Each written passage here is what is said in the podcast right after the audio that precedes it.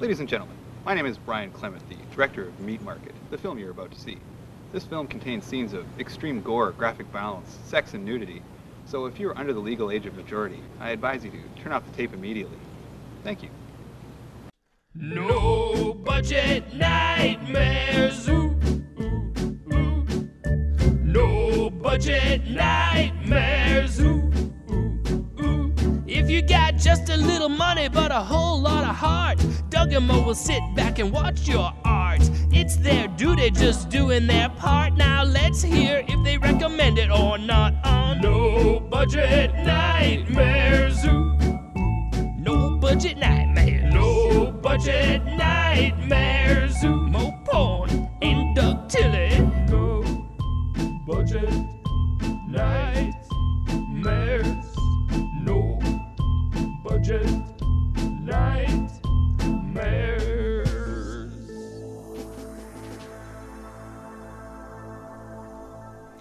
Good evening, ladies and gentlemen. Welcome to No Budget Nightmares. This is Mo. He's a bad film hating while I skating all the while masturbating. That's Mo Porn, yeah.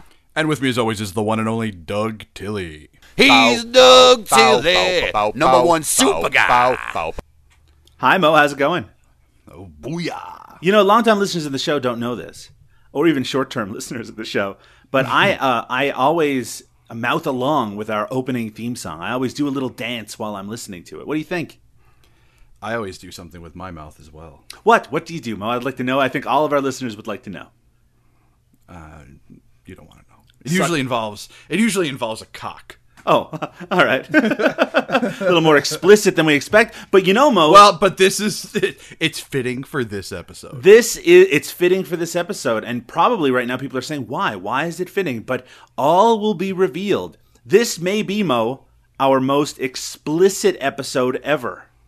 Yeah, yeah. Uh, you know, and and we covered a film that was essentially a Barbie doll porno. porno. Yes. So, and I think this might be more explicit. I got a question for you, Mo. Okay, so your movie, your film that you've made is actually PG rated. However, the audio in it is pornographic. Do you think just having the audio being pornographic would be enough to bump that PG up to an R? Hmm. Interesting. Isn't that an interesting? I see. I think. I think the. I think the content is enough to bump it up to an R because sure they're dolls. Because I'm assuming we're talking about Nightmare Museum here. I'm always talking about Nightmare Museum. oh, constantly, constantly talking about Nightmare Museum. I would say because the content is meant to be implied sexual, and the sound effects, the audio on top of it, I would say it justifies the R rating. Well, it, I mean, I I'm just thinking maybe in a theoretical sense, right? Say it was a movie Sure. that was, you know, aside from uh, some some really explicit sexual noises on the soundtrack, and not even people going, "Oh fuck, oh fuck," that sort of thing, but like you know, just uh, uh, that is that's what that's the sound I make when I'm having sex. Um, yeah, I figured. but and, and and and pair that with just PG content in terms of the movie, I wonder if it would be enough to bump it up because it would be like sexual content. Well, you have to remember when it comes to the MPAA, you know, you could do as much violence as you want, but you put anything sexual in there, and it's going to bump the rating right up.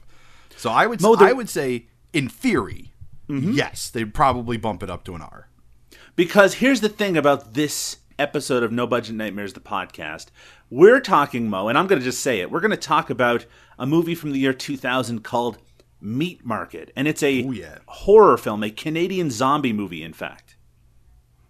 That it is. That it is. Now, That it is. the version of this movie that we are covering on this show is the unrated version. And the reason it's the unrated version is what, Mo?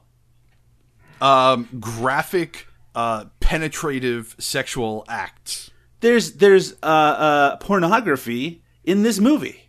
Yeah, it's basically just straight up porn. I mean, It's- it's not the whole movie. No, it's not. In fact, not even close to the whole movie. And Yeah. it, it is very strange when the moment hits that suddenly you realize you're watching pornography. I don't know about you, Mo, but I ran out of the room screaming. Uh, no, I, I hung with it because you know you don't earn the nickname porn. Oh, right. nothing. But uh, but um, yeah, I in my notes do say at least twice is that his dick? It's weird because it is explicit because you know it's pornography, but it's also not so explicit that you would watch it and be like, you know, you are watching a full blown porno with like, Yeah. with like close ups of all the action. It's almost like weirdly to the side when you see some guy's honker getting uh, stroked. Yeah, it's weird. Honker is that is that what? Honker. is, is that what the guys call it? Fellas, leave us a comment on this one. Tell us tell us if that's what you call your dick. Millennials call it a honker. I'm pretty sure. and that's why millennials are ruining the world. Mo, we're watching uh, Meat Market this week on No Budget Yes. Nightmares. Yes, we are. It is Canadian. It is a zombie movie. It's the first zombie movie we've covered in uh, quite a while, probably since Plaga Zombie, maybe. Oh Yeah. I This that's the movie, by the way, that I thought of the most while watching Meat Market. Yeah, yeah. There's there's a lot of similarities. Although I like Plaga Zombie a lot more.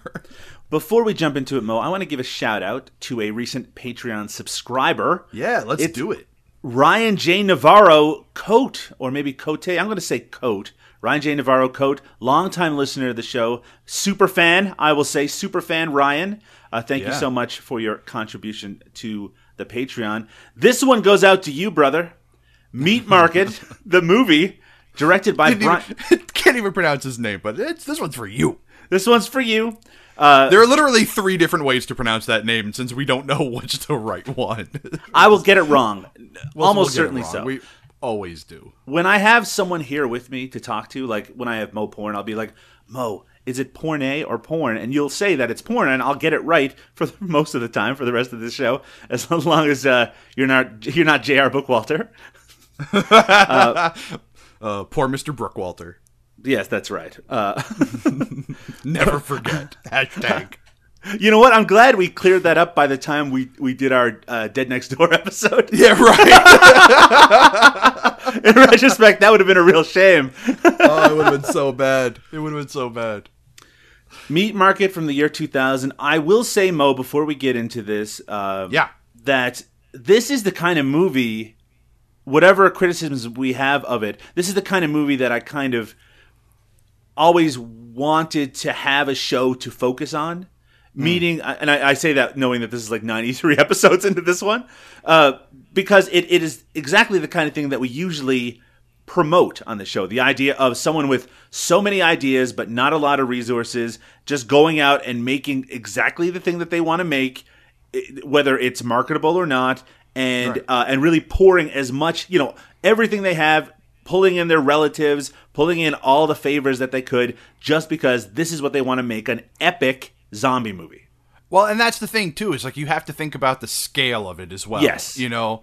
And this movie, if it has anything, it has scale. I mean, there, there's location after location after location. Uh, you know, weird locations too, like prisons and you know, like big buildings and empty warehouses and like underground bunkers. There's a lot of really impressive location stuff here, right Shockingly exactly, so. you know shockingly so exactly for a movie of this and and there are scenes where there are a bunch of extras you know on on i mean not like you know dead next door level but you know but still you know there's there's a lot of people on on camera at a time and and like the main cast is like six people or something like that so i mean it's like that's pretty that's great you know like normally it'd be like two people you know and like even look at like like as much as i loved it look at necroville you know Right. like it's a great movie but there's only there's only two main characters Exactly. this one there's there's there's at least six. Yeah there's six and it also characters. it also kind of reminded me of the late 80s early 90s zombie movies of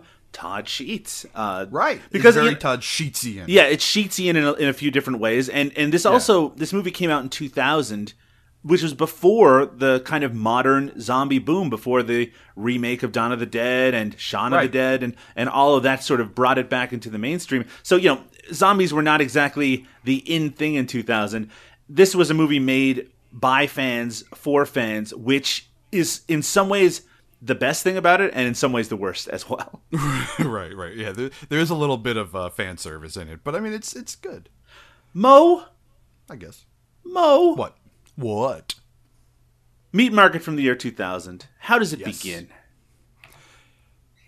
Imagine Sicily, Mm-hmm. 1922. No, uh, no, no. It just it opens on you know images of cityscapes and there's dead bodies and then we get the titles.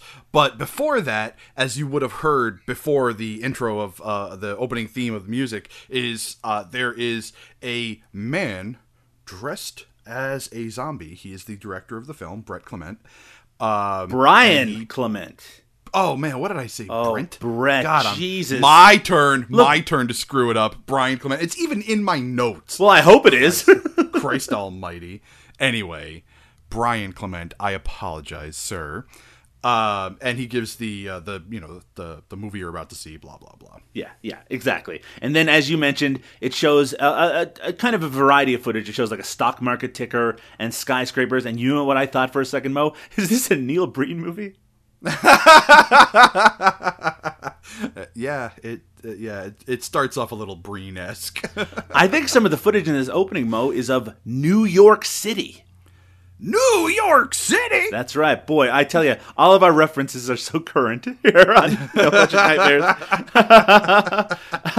but uh, because uh, though this film was mostly shot in um, in British Columbia, Canada, there are a few moments, and I think it's just kind of various stock footage, or maybe there's a few zombie shots as well of uh, of New York City as well. And I think it, Yeah, and it's and it does say that in the in the end in the end credits too. Yes, that, that it was does. Filmed in It's what, global. Victor- what is it, Victoria? Victoria, British Columbia, Canada, not Yeah. to be confused with Regina, Saskatchewan. Yeah. Although we But do what do get you to see think a about couple of, we we do get to see a couple of Reginas. what do you what do you think? you, you know what? That does Regina does kind of sound like vagina now that I think about it. Yeah, I mean that's low hanging fruit jokes there, but We get to, we get to see some low hanging fruit in this movie.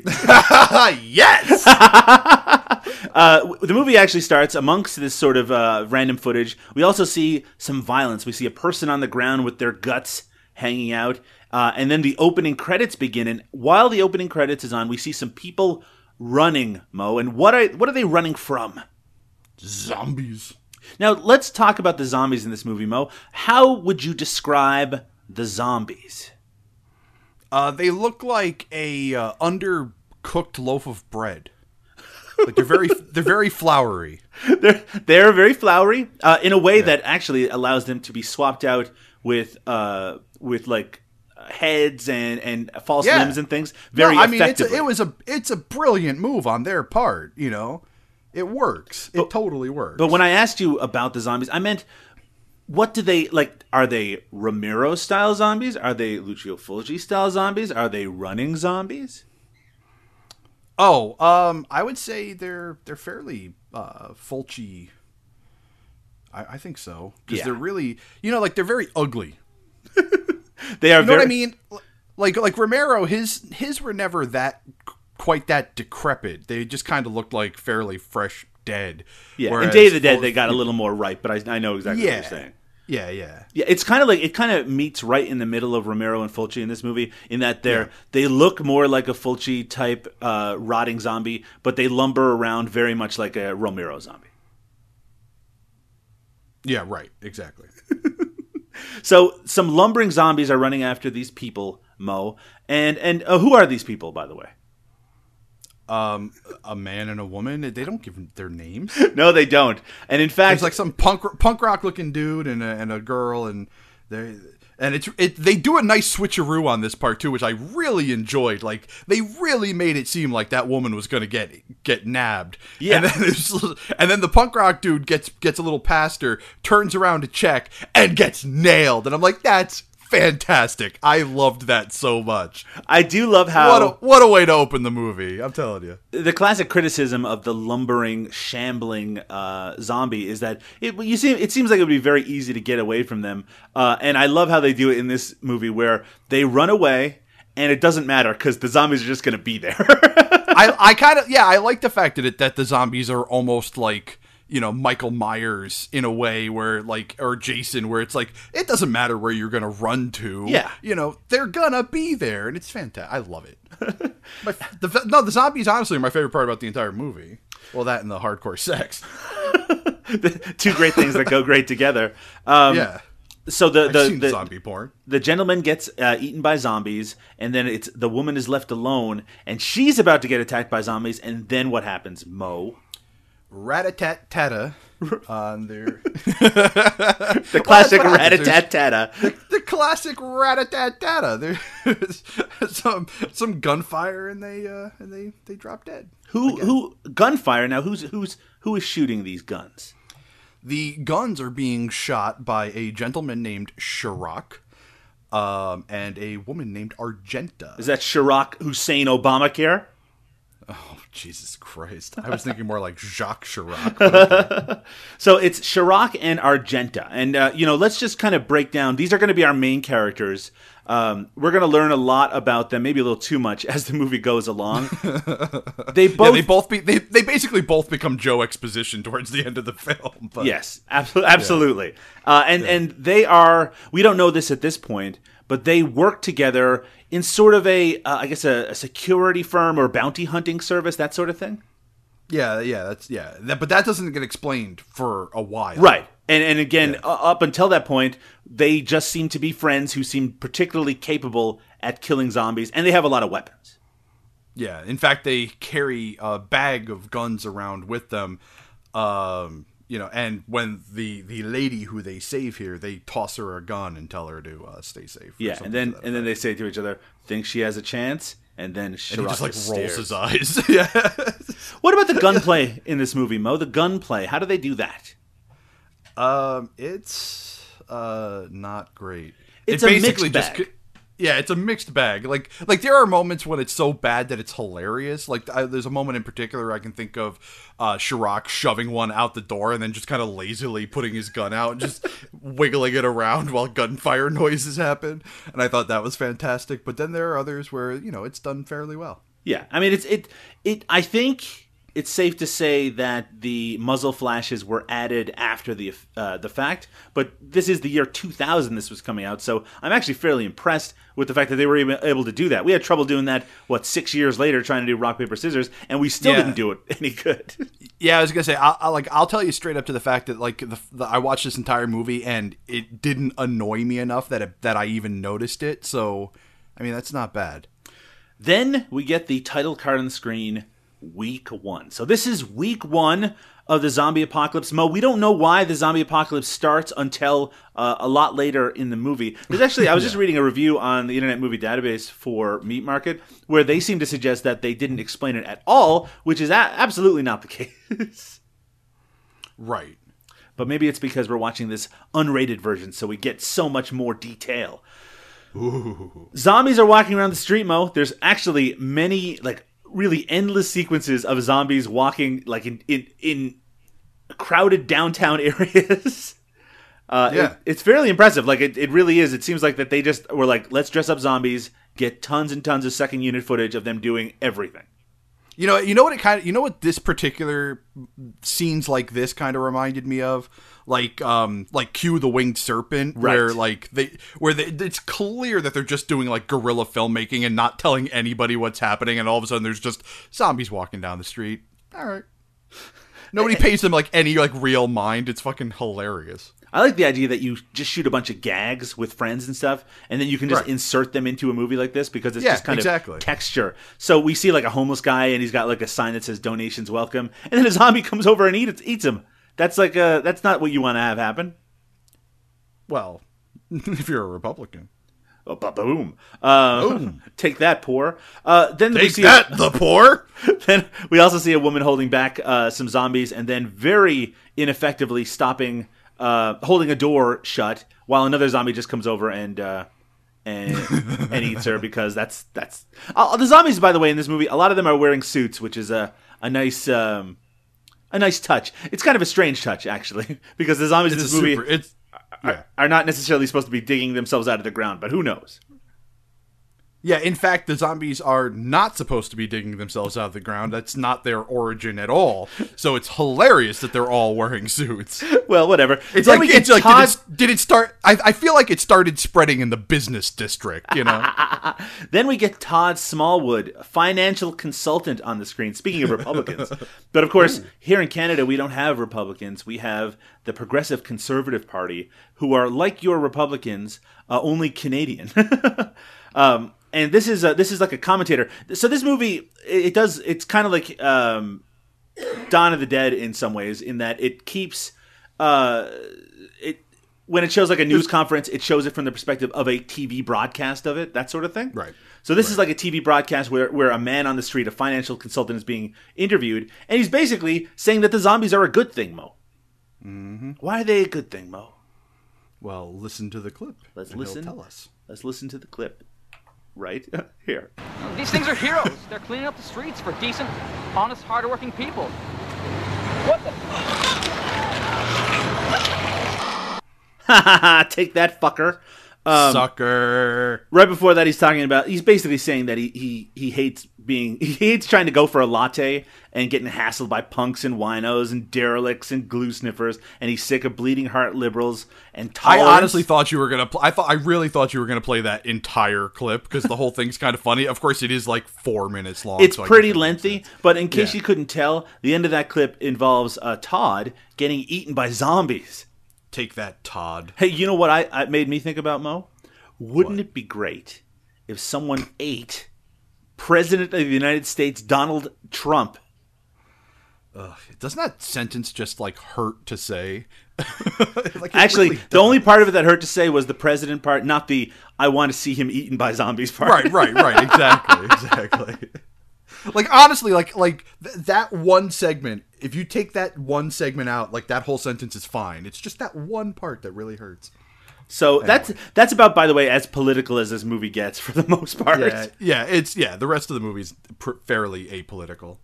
Then we see someone packing up weapons in an apartment. It's Argenta. By the way, we haven't mentioned it yet. I imagine she's named Argenta as a reference to Dario Argento. I've never Yeah. ran into anyone in my life named Argenta. Um, eh, but, uh, you know, it's not as irritating as if the character was just named Argento or like the guy's name was Romero, which they easily could have done. Yeah, exactly. Again, not not, not knocking uh, the, the dead next door. it's a long time ago. uh, Argenta has a Smiths poster. What do you think about that, Mo?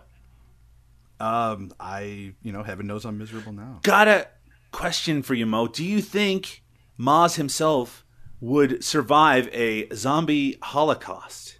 No, because meat's murder. Meat is murder, but he would be meat in that circumstance. It would almost be a just dessert type thing. It would be kind of It a- would it, it would be a, a, a sweet irony. At the In fact, he'd probably he'd be like, "This proves my point," as he's being eaten.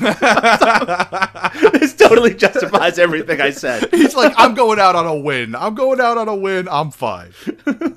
Uh, so she's packing up uh, her gear, and then some SWAT police come in, Mo. And what's up with the SWAT people in this movie? They look pretty good.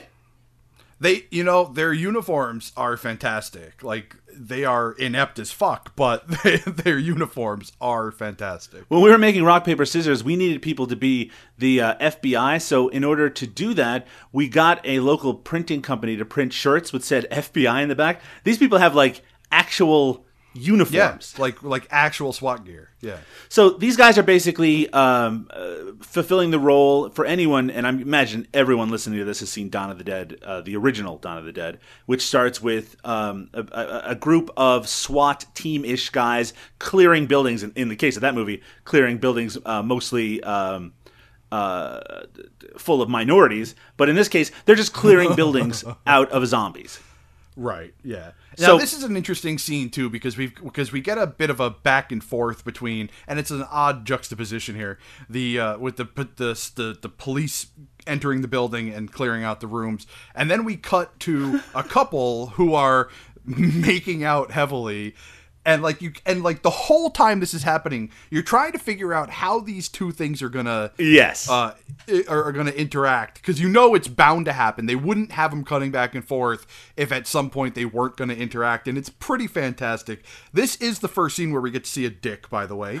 Um, So just to say, Mo, by the You way, so Argenta, Argenta, they run into her. Sh- They uh, tell her to get out of the building, and that's she's gone Yeah. for now. And then it shows them clear out room after room, and they cut back and forth between them clearing rooms and these people fucking.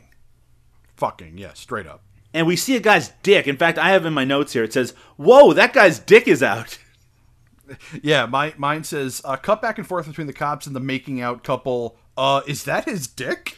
Another notable thing about this gentleman, uh, the guy with the dick, is that he has a tattoo on his back, and it's of a skull pointing down his own ass crack. What do you think that's all about? uh, I don't know. All right. So, um, so there is like the SWAT team are like killing zombies, um, and they're going through the building checking rooms.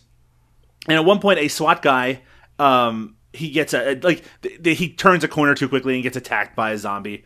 Um, Right. and and it really is like like you said, Mo. At this point, I did not understand why they kept cutting back and forth until this happened, Mo. They knocked the zombie to the ground and they put a, a grenade under it. Yes.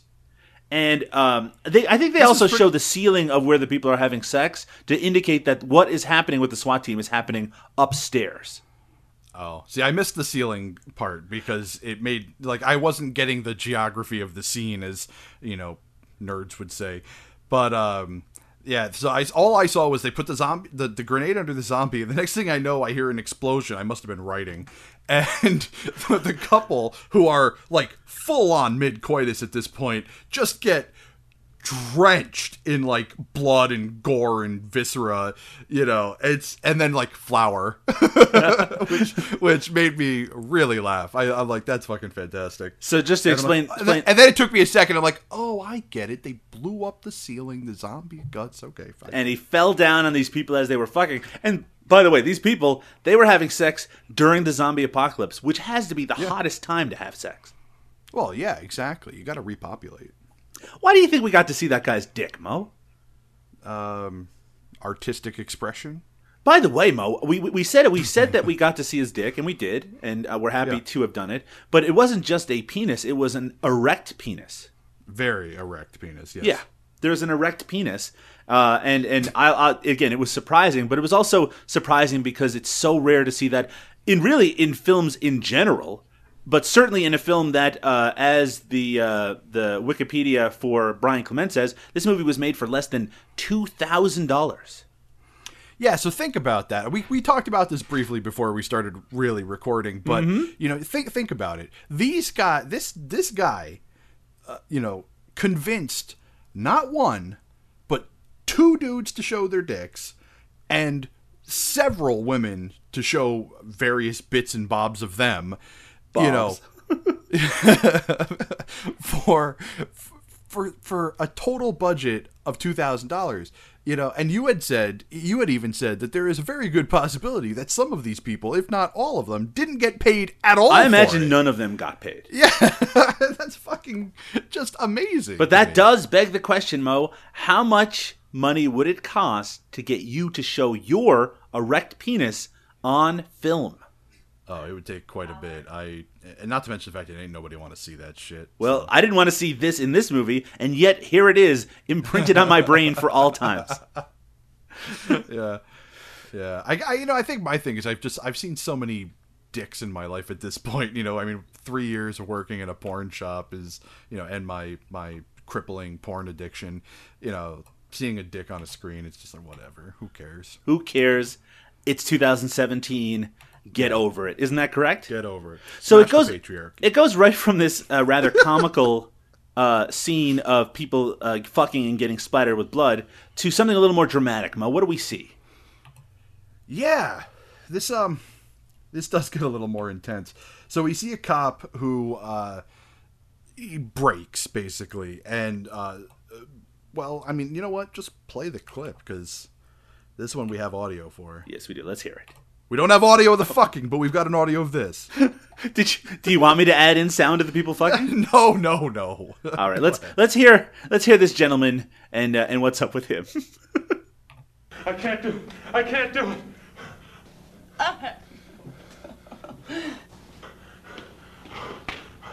There's too many. of 'em. Okay. I like how there's that. I like how there's that there's that brief moment of uh, the woman who was just being fucked, like, com- you know, like her whimpering about being covered in gore. I wanted to point out that that's what that part of the sound was. Now, uh, Yeah. again, this is a um, this is a scene that's very reminiscent of a of a part right from the beginning of Dawn of the Dead. It seems to be swiped directly from it. However, uh, in that sequence, you really get the impression that the uh, SWAT members are overwhelmed, that this is something that they're living with day after day, that they just can't handle it. This one, it, it's really kind of strange because it looks like the SWAT team are being very effective, and then the guy just Yeah. loses his shit for no reason. Right, exactly. And we are only 10 minutes, well, 11 minutes into the film, so it's not like we've established that they're being overrun left and right. In Also- fact, in fact, in fact, there's a character l- slightly later in the film who that scene would have done would have been much better if he had done it. Yes, that's absolutely the case. Uh, uh, and by the way, um, uh, the the acting quality of that gentleman before he offed himself. Look, he was he was he was trying. He was what do you trying. think? I'll give him that. What do you think about the acting in the movie Meat Market, Mo? you know what? It's kind of all over the place. There are characters whose acting is okay enough that you don't really notice it, and then there's others who are just fucking terrible. This is amateur acting, which we're not going to be too Yeah. critical about because that's kind of our whole uh, raison d'être. right, Um, exactly. It's but- the entire shtick. But I would go as far to say that nobody is good here. It's just different variations of bad. Right. Uh, speaking of variations of bad, uh, Argenta and Shirok are grabbing supplies at a convenience store, Mo. Yes. Yes, And they are. So Shirok is running inside to grab some stuff, and as he does, Argenta says, You watch your back now, too, eh? Which is a very Canadian thing to say. Well, you know, actually, in my notes here, because I was remembering that picture you posted up into, the, I don't know if that was on your personal page or in the gr- or in the group page, and I said, uh, I said the guy girl, uh, guy slash girl stop at a convenience store for supplies. She keeps watch, and then I wrote dot dot dot. Doug notices Canadian shit. I noticed, Mo, that there are butter tarts for sale in this convenience store, and here in Canada, specifically in Ontario, which, which is where I am, uh, butter tarts are a very uh, a very popular foodstuffs, especially in convenience stores and things like that. It's sort of a uh, a small tart that's full of a delightful um, buttery. Ca- yeah, my wife just decided to butt in uh, and say that and say that it's like a pecan pie without the pecans. But the strange thing is that often people do include pecans, so it's really just a very small pecan pie. that sounds fantastic. It's great. It's they're really nice. So anyway, what does Shirok get at the convenience store, Mo? Uh, a bit of this, a bit of that. Mostly canned foods, Some waffles, some waffles. He does get waffles. burritos. Yep, microwave burritos and hamburgers. Shockingly enough, he goes in, grabs stuff, and leaves without any incident at all. I was a little surprised. Yeah, generally in this this style of film, when somebody goes into a store to gather supplies, there's almost always at least one whatever the antagonist is of the film incident, you know, whether it be monster bugs or fucking zombies or whatever. Yeah, I mean, again, even if it's just a, a scare in the background, and then you kind of Right, get away from right. it. Exactly. But this is really just kind of to to set up that they have a certain amount of supplies, and this place was actually fairly well stocked. They run outside, and uh, we briefly see the limitations of digital film in the year 2000 as, as the, the frame rate because of the low light gets all fucked up and weird looking. Um, and then they uh, they drive away. They have access to a car. And uh, and we get to a sense then Mo of Shirok and Argenta's relationship. They're very comfortable together, and uh, they talk about she talks about what they ended up getting. Microwave burritos and hamburgers? Jesus, Shira. Hamburgers for you, and microwave burritos for me. We need food that'll last. Now Mo, Argenta is played by Bettina May. okay. And my understanding from a little bit of research that I've done, Mo, is that Bettina May uh, later moved to the United States of America and became a very popular, very well known burlesque artist. Really? Which is interesting to think about because here she is wooden and terrible. yeah, it, it's no, that is surprising. Well, I mean, people, again, I imagine, again, this is the year 2000. Uh, people progress, people evolve, people change, No, well- Mo. Don't they change? I don't.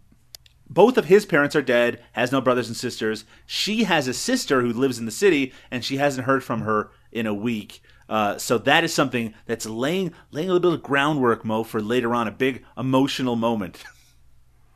Yeah. There's a payoff I, to I that. Would, I would I would actually almost argue that it was like that it ruins a big emotional moment later in the film. it really is. It's setting up something that didn't need necessarily. Anyway, anyway, Yeah. we'll get to that later.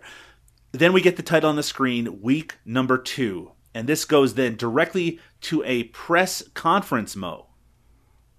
Mm-hmm. I believe that the uh, now is this supposed to be the mayor of or like a mayor representative here? I have no idea. I honestly like uh, yeah, at this point in the film, like I'm all right, I, I should clarify something. Clarify, Mo. the note as to why I'm not talking quite as much during this part. The Mm-hmm. first 20 or so minutes of this movie I watched at my house, which has four psychotic kids at there. I mean not like actually psychotic, but like like just crazy kids. We don't so want I to was offend all the psychotic listeners. right exactly so like i was being interrupted quite literally every like three and a half seconds you know somebody knocking on my door trying to get in touch with me the baby barging into my room you know i say baby she's two but still eh. you know? And so so like so i didn't so like i'm barely paying attention to the movie up until at least the 20 minute mark well, great. so i have no fucking clue at all So- what this press conference is about It's just a press conference, basically updating the public about what's going on with the zombies. They it, it's to give a sense that um, the the political figures in this town are telling people to remain calm. But even during this press conference, things falls fall apart. Let's have a little listen. At this point, we will confirm that throughout the city, uh, individuals are committing acts of murder and eating the flesh of their victims. This cannibal disease is spreading, but uh, we are confident the situation can be brought under control because, as of this moment, the mayor has declared martial law. So that then leads into basically him saying to to bar the doors, and then zombies run in, and it all cuts off because the whole press conference got attacked. Because guess what, Mo? It's the apocalypse. Oh, right. This is the one where it ends with like him like shooting, right? Yeah, it's like he says barricade the door, and then he takes out a gun and starts shooting off of screen. Yeah, the biggest thing I remember about this is him constantly looking down at his script on the podium to read his next lines. Honestly, that's kind of reflective of real life, I think, Mo. yeah, think? no, I, that's why I said like I kind of dig instances like this where it's actually okay for the actor to look at their lines. Like, and that's one of them. That's one of the three or four situations where it's okay for that to happen. That then leads into a montage of carnage. We see some zombies walking through a mall. Boy, I've never seen that before. Uh, Yeah. we, we see footage, Mo, of a house fire, which appears to be actual footage of someone's house on fire. That's guerrilla filmmaking using someone's personal tragedy to your advantage. Yeah. But there's some really. You know, uh, yeah. I, well, I was I was gonna say the uh, the house that I lived in up in Connecticut recently caught on fire, uh, surprisingly. Um, so I, and I know that, and I have footage of it. So if anybody needs to make a zombie film, just let me know. I'll send you the footage of my old house on fire, and uh, and you can use it. and you can actually hear your old roommate uh, terrified, losing his entire basically life to this thing. it there's literally no, none of that happening. Nobody Oh. was home, thank goodness. Would you have been home, Mo, in that circumstance? I would have been home and asleep. yeah, it would have been bad. Florida saved my life. The Mo porn story. It's literally the only time I will ever say that. so there's some really impressive stuff that's shown here. There's a car that bursts into flames. Uh, We see a, a, we see this great, actually a really great shot. It's so rare to see moving cameras in the movies that we cover on this, but it's this great dolly shot of uh, a SWAT team kind of battling zombies, and it just kind of like trails along sideways as all of this carnage is going on in the background. I was actually really, really impressed by it. Yeah, I have uh, I have a note in here this that says the chaos here is pretty cool. Yeah, it's also very dark, and it's it's very low quality digital video, so it's hard to see what the But fuck is going on. True, but the fact that they're trying. We also get briefly introduced to some cops who are uh, feeling overwhelmed. Uh, one of them is like, I don't even know where my wife and kids are. And the other guy tries to reassure him. And while they're reassuring each other, I got a guy, a guy comes over who I'm going to call the chief, some sort of superior officer, basically tells him to, to, you know, get back into the fray. Yeah. Uh, and Yeah, that other sucker lost his line. We're I'll be damned if we lose our if they break ours. by the way, in this uh, sequence, we also see that woman from the opening. We see her fall down dead. In fact, she was not a zombie. She gets killed by this fucking guy, the superior officer, who says, Looter, shoot him on sight. Just because there's a crisis doesn't mean we stop following the law. And that seems like political commentary to me. Yep. Sounds like this movie was kind of put together by some sort of uh, pinko. Bleeding heart, I think. Bloody communists. Yeah. so uh, the cops get rapidly overwhelmed by the zombies. Um, and the cops, by the way, have really shitty aim. It gets established a little bit later that shooting these zombies in the head will work, but absolutely nobody does it in the entire movie. Well, I I think it's the fact that nobody knows. well, d- wouldn't you start with shooting something in the head if you're really trying to kill it? I guess. Uh, to quote, I mean, I, to quote I Mo, think- to quote Derek from Bad Taste, the headshot's still real stopper. yes. Man, how how long how long you been holding on to that one? Uh, just a few seconds. I don't usually hold on to these things very long, Mo. No, but but I mean, like like what was like? Well, there's a guy. One of the guys is saying later in the film that that he can put a man down from however many yards with you know with ease. And then that, and the doctor explains to him, "Well, you got to shoot him in the head." He's like, "Well, I wish ever anybody had told us that before." I know. So it's like I really, I really feel like a lot of these guys don't know, you know, that you need to put one in the head. Well, they they should get on. You think they'd figure that out really quickly when they're shooting them thirty times and it doesn't like they just keep walking and then you shoot them once in the head and it's like, oh wait, maybe I should have played more Resident Evil. Um, so Well, the, they couldn't, they couldn't handle those tank controls. the, the cops bad camera angles. Uh, the cop, uh, the last cop surviving is the uh, chief guy, the superintendent or whatever superior officer. He he gets cornered, starts shouting into his radio, and we see a hand holding the radio that he is uh, responding to or, or talking to, and then uh, we hear him being eaten by zombies, and then the camera Right. zooms out a little to show that the hand that was holding this radio was actually a, uh severed arm. Right. And now this guy was the guy we were talking about before who like that uh, there, there's so many of them I can't take it blah blah you know like shoot one in the one in the head you know like this guy would have been better for that moment. Yes, that's right. al- although that's not to say that his death scene wasn't effective because it was. It's also It's just, you know. It's also there's no sympathy for a character who's been established to be kind of an asshole already. Shoot, That's that's true too. That's true too. So I guess not that I had much right. sympathy for that dude who offed himself, who I had no context at all what he was like. He could have been an asshole. I don't know. All cops are assholes. Am I allowed to say that on this program? ACAB. Uh, so then it cuts to a radio in a person's house, and uh, we get a couple of updates from this radio. It's basically a broadcast that uh, that DJ is saying that they barricaded the building and they don't know how long they're going to be able to be on the air. But this is kind of confusing, Mo. So this is happening during the zombie apocalypse. It must be getting really bad, and we are introduced to a woman. And what is she doing to uh, alleviate her fear in this in this horrific incident? Well, she is doing what I what I would personally suggest every woman do during a zombie apocalypse. She decides to take a shower. Now, this woman has pigtails because it's the late 90s when this was filmed.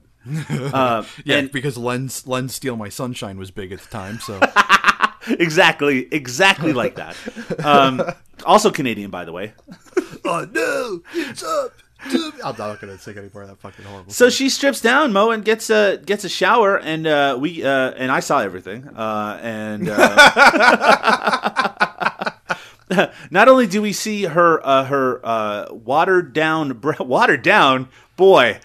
not only Whoa. not only do we poor get, poor usage of words there. not only do we get to see her breasts, we get uh, lingering close ups of them. uh, Mr. Clement knows what the uh, what the audience wants to see here.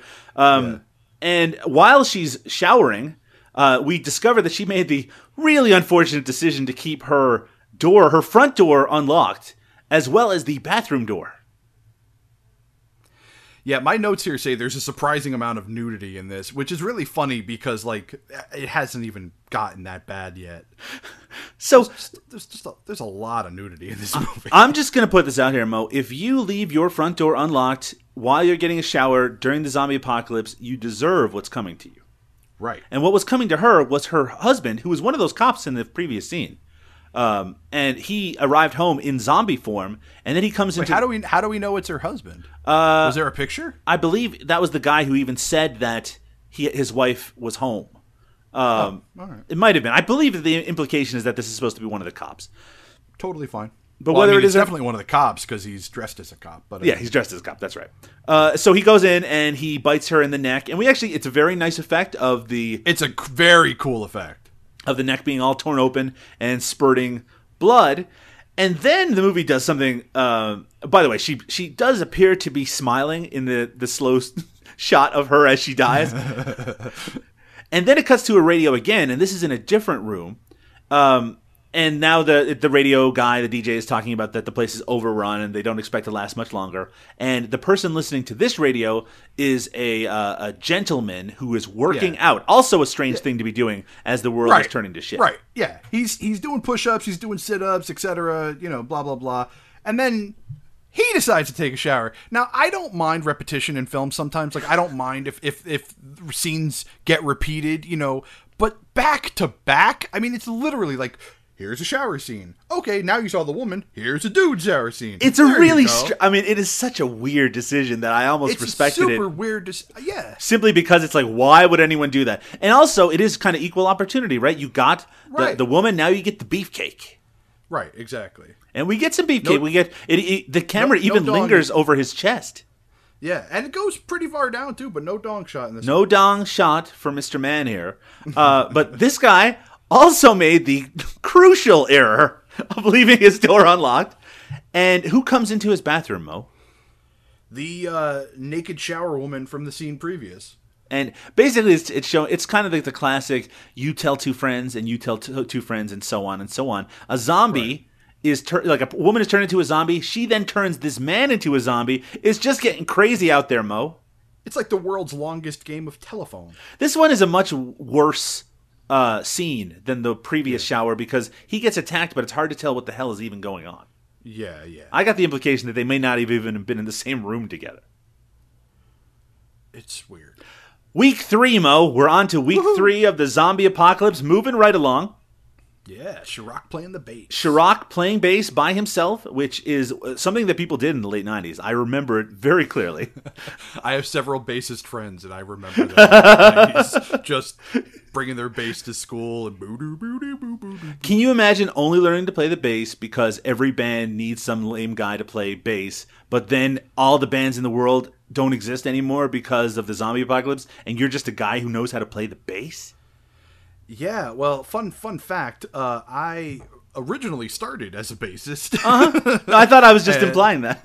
yeah, yeah, yeah. Switched over to drums, thank goodness, because it's such a manlier instrument. Really, Are you kidding me? Absolutely, it is. I get I get to beat shit up. Yeah. The ry- look, there's a rhythm section. You got your bass and your drums, right?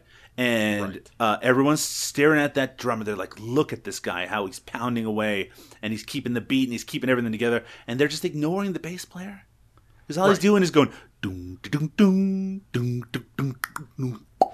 Or or if you're like Michael Anthony, or if you're like Michael Anthony, it's just do do do do do do do do do do. Classic.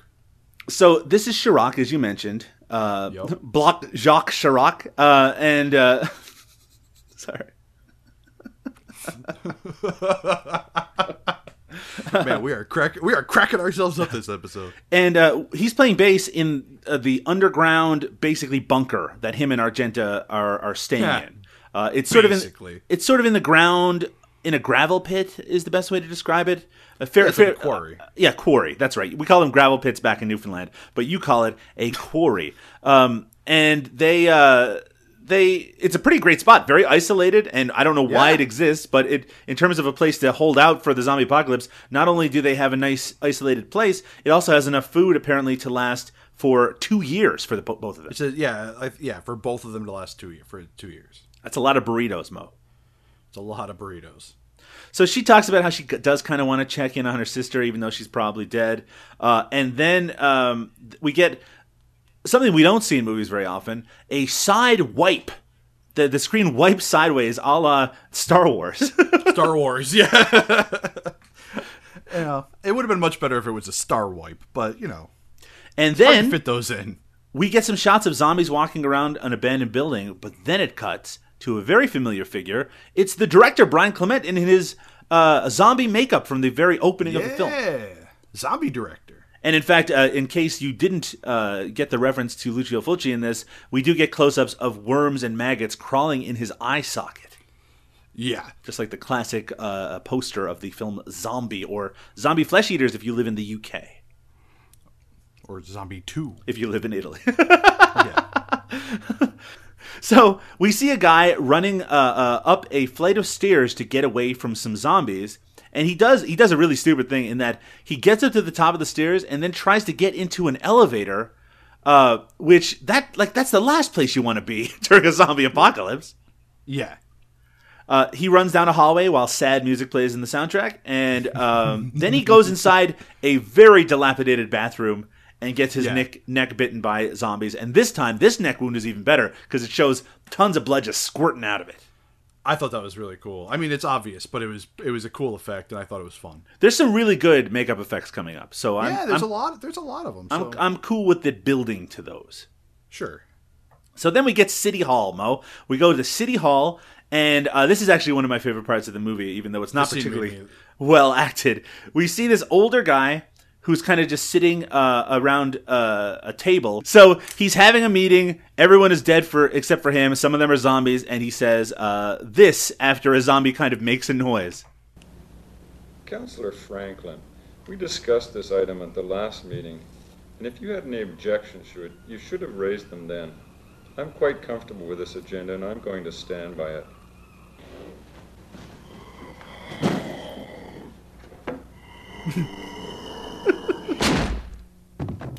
Take that, Counselor Franklin. Well, you just stepped on him saying, "I believe you're out of order, counselor." oh, I'm sorry. My bad. My bad. My bad. I'll, I'll bump the audio so they can hear it. But um, that guy's performance is awful, but it's also kind of great because of how dry it is. Yeah, yeah. He's he's just he's business as usual. He's going to have meetings. It doesn't matter if people are dead, but he's also going to shoot people who disagree with him. It's you know it's red tape bureaucracy in uh, in post apocalyptic times. It's it's pretty fantastic. So then we get more like com- in this case they're they're uh, they look more like army people as opposed to SWAT people from earlier. They're wearing camouflage and they're retreating from a bunch of zombies. Uh, there are people who get like pulled into the darkness, and then there's only one guy left who backs up into. It's a, he's holding like his wounded friend, so I guess there's two of them left. He backs into what looks like a locker room.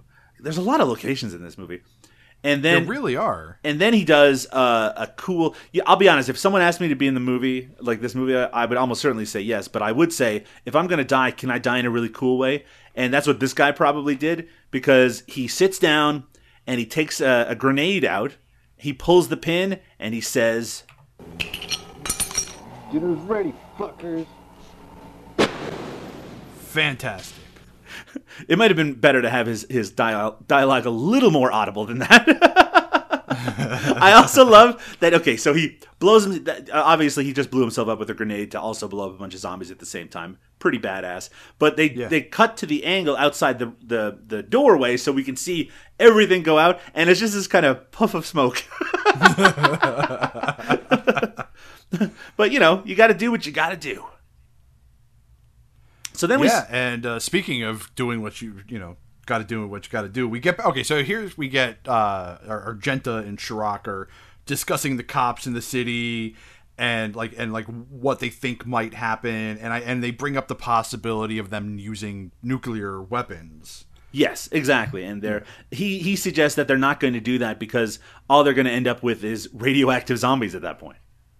Which would be cool. Which is cool, but not very reassuring. We should mention, since we haven't mentioned this yet, Mo, that this film, Meat Market from the year 2000, is the first of a trilogy of movies. There are two Meat Market sequels. I will say, after watching this movie, Mo, I'm actually very interested in checking out the sequels. Yeah, I would have. Yeah, I mean, I know I said that I said the exact same thing about Plaga Zombie and never did, but I, I would check the sequels. out. Never say never, Mo. We're, we're going to, in fact, inevitably, we're going to go back to the Plaga Zombie sequels Oh, at some point. with without a doubt. But I just meant like me personally. Like I intended to go and watch the other movies just on my own for fun, for fun. which I still may, which I still may do. They're they're still on YouTube, so I mean, whatever. Mo, I'm a podcaster. I don't get to watch movies for fun anymore. uh, yeah, yeah. You don't you don't got to tell me. So, uh, as Chirac and Argenta are kind of, uh, I guess they're searching for supplies, they end up getting overwhelmed. Uh, See, this is a great scene because we get the zombies show up, and then Argenta quick draws on them, and that is a fucking cool moment. She actually has those kind of quick draw, classic Yeah. cowboy guns on her sides as well. Yeah, they're and they're they're very uh, like ornate, you know, like they're really well made looking guns. You, you can tell I'm a real gun expert because I call them cowboy guns. Yeah, they're cowboy guns. so they end up hiding. six shooters. They end up well, smart guy. Um, they we do get a quick shot of three women marching together somewhere.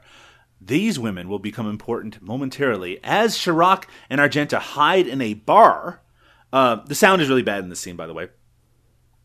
Um, they do But a very real though, are they ever really that important? what? Oh, women. we'll get to that in just a moment. so they do a very poor job. Chirac and Argenta do a very poor job of fortifying this place. It seems like zombies are just getting in at every fucking entrance they possibly Right. could. Uh, and just um, Argenta actually kicks one down and shoots it in the head. Another one gets in, and as it's about to approach them, the zombie gets shot from behind. And we are introduced to three women who are all dressed like they're in the Matrix because it was the year 2000 when this movie came out. Oh, this is the uh, this is the scene too where he like casually pushes one out the door and like lazily shoots his gun. I do like that. it's fucking fantastic. We uh, we'll get introduced to these people by name a little bit later, but I'll say it right now who they are. They are Nemesis, Valeria, and Tiamat. Mm-hmm. And Mo, what's notable about these three women?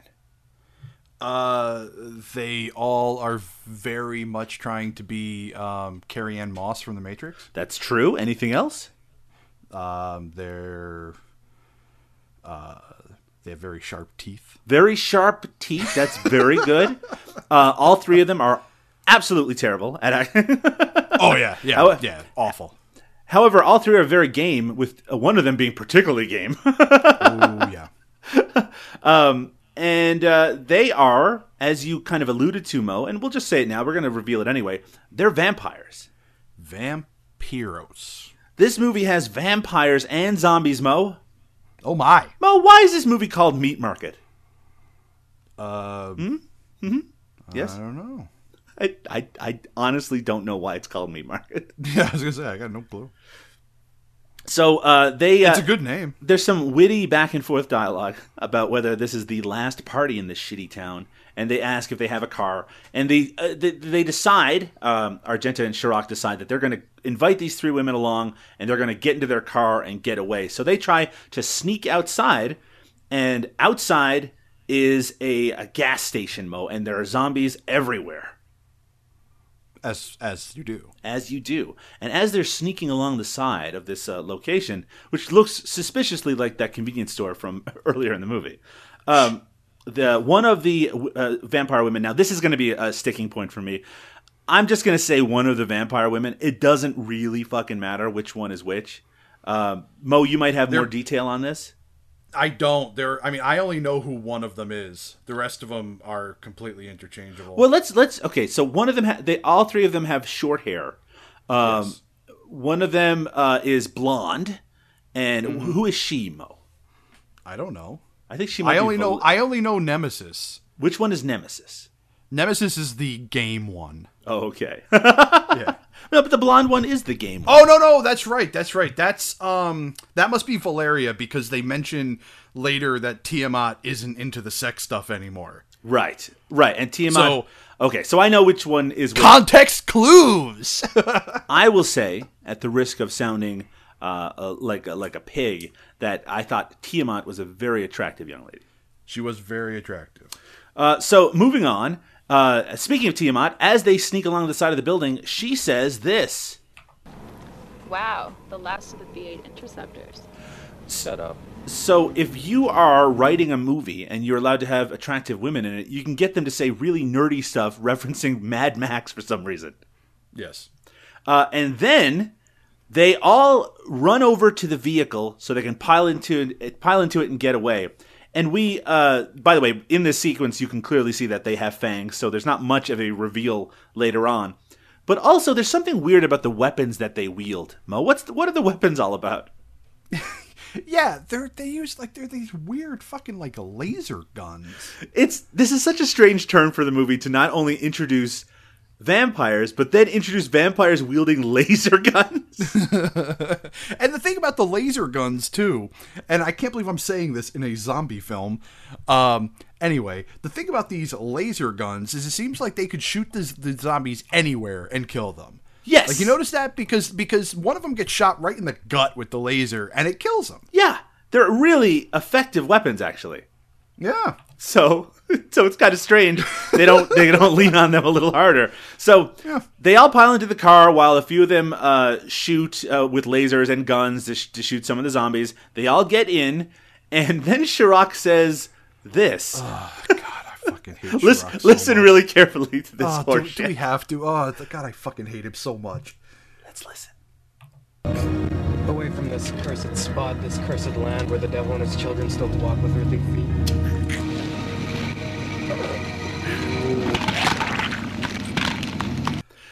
So. Thank goodness, thank thank goodness the period on that sentence was them running over a zombie head. That that sound Because if the they end didn't- yeah, was a really great actually effect of a zombie's head. it getting- was fantastic. him saying away from this cursed spot, this cursed land where the devil and then you can't understand what the fuck he says at the end. Yeah, I mean, like just just wooden and monotone, and oh my god, It might like, be the can tell- dumbest moment in the entire movie. But he does lines like this like three or four more times in the film, and like each one of them is just as stupid. I'm sure it's a quote from something. It's just that it's super Maybe. lame. Yeah, it's. I think he, I he just- quotes the Bible maybe later on. Who cares? I don't care. Shut up, Chirac. so they drive back to the uh, gravel pits. and the women uh, who are in the car, just as another little wink wink, they're, com- they're complaining that it's getting bright outside. In fact, there's a little bit of day for night shooting here, or it's supposed to be like dawn um, for night. Um, and and it uh, it doesn't look that great, but then they get to this location and they're constantly talking about how they want to get inside because it's getting light outside. Uh, there's actually kind of a fun uh, ending to that where you discover later they're actually not susceptible to sunlight like a vampire would be. They just really don't like it. Well, yeah, they they say that the uh, the like PVC clothing that they're wearing, Right, it gets really gets gets really hot during the day, and I'm like, and I'm like, uh, that's a good joke. It's a good. I mean, it's poorly delivered, but it's a good joke. the uh, the you can tell again when we were making rock paper scissors forever ago you can always tell when we did a really bad job of doing like a white balance because every time you look at the sky it's just bright white instead of blue and all of these sequences have this bright white sky um, so they go inside their the bunker that the that the um, Chirac and Argenta are staying in and they do they go in and Chirac puts this rickety wooden pallet up against the door as as like the only line of defense. Yep. And it comes into play later. Like we see it how ineffective it is later. so this is when like for the first time even though they had that long drive there, this is the first time they start asking them questions. We get a little bit of elabor- uh, elaboration here uh, uh, regarding who they are. They tell us who their names are. Well, sorry, they tell us what their names are, and um, then they also explain that they are vampires. And they don't and they don't believe them at first, you know, as as you do. Like, why would you believe somebody when they say, "Oh, well, we're vampires"? You know? Well, because there are zombies. Well, right, exactly, and that's their excuse. That's that's exactly what they say to them. And their uh, further explanation, and by the way, uh, this is uh, going to be said by Valeria. Uh, I would say the weakest of the three actresses. However, she does have her uses. Um, Woof. and she says, Yeah, we're the real deal. We're vampires. The blood sucking undead. "Okay." Yeah, they sort of explain that vampires are in style now, so it's easier for them to kind of sneak around. Which is absolutely the true by the truth, by the way. It was 100% true back in 2000. Absolutely. Uh, I mean, that being said, they're, it, they wouldn't blend in anywhere. I mean, unless they're like in a goth club. So they all they have fangs out all the time. That's All got to the be time. that's got to be uncomfortable. We also get uh, more backstory for Valeria and not sorry. We also get more backstory for Argenta and Chirac, where they mention how they were used to be bounty hunters for a private security firm, and that they were uh, doing some medical experiments, and they ended up bringing people in for experiments, like as bounty hunting, and soon it seemed they started to suspect that what they were bringing actually was food for something. Yeah, and here's the deal. Okay, so from this moment on until about the last, uh, God, I want to say 10 minutes of the movie or so, is just straight exposition. It's just exposition dialogue after exposition dialogue, just nonstop. It's almost painful. the, the, there's a lot that's going to be going on between now and the end of the movie, but Yeah. it's it's one of those things where the movie is really just starting now, and it's both going to kick into high and low gear at the same time. In that, lots of shit's going to happen, but it's just going to be constantly interrupted by things. And this movie absolutely shoots itself in the foot in the last half hour by just bringing things to a fucking halt for reasons that are very good, but we'll see. we'll see what that's all about a little bit later. So we uh, basically what's going to happen with this group is uh, the vampires. I think this is going to be explained in just a little bit, but I'm just going to talk about it now anyway.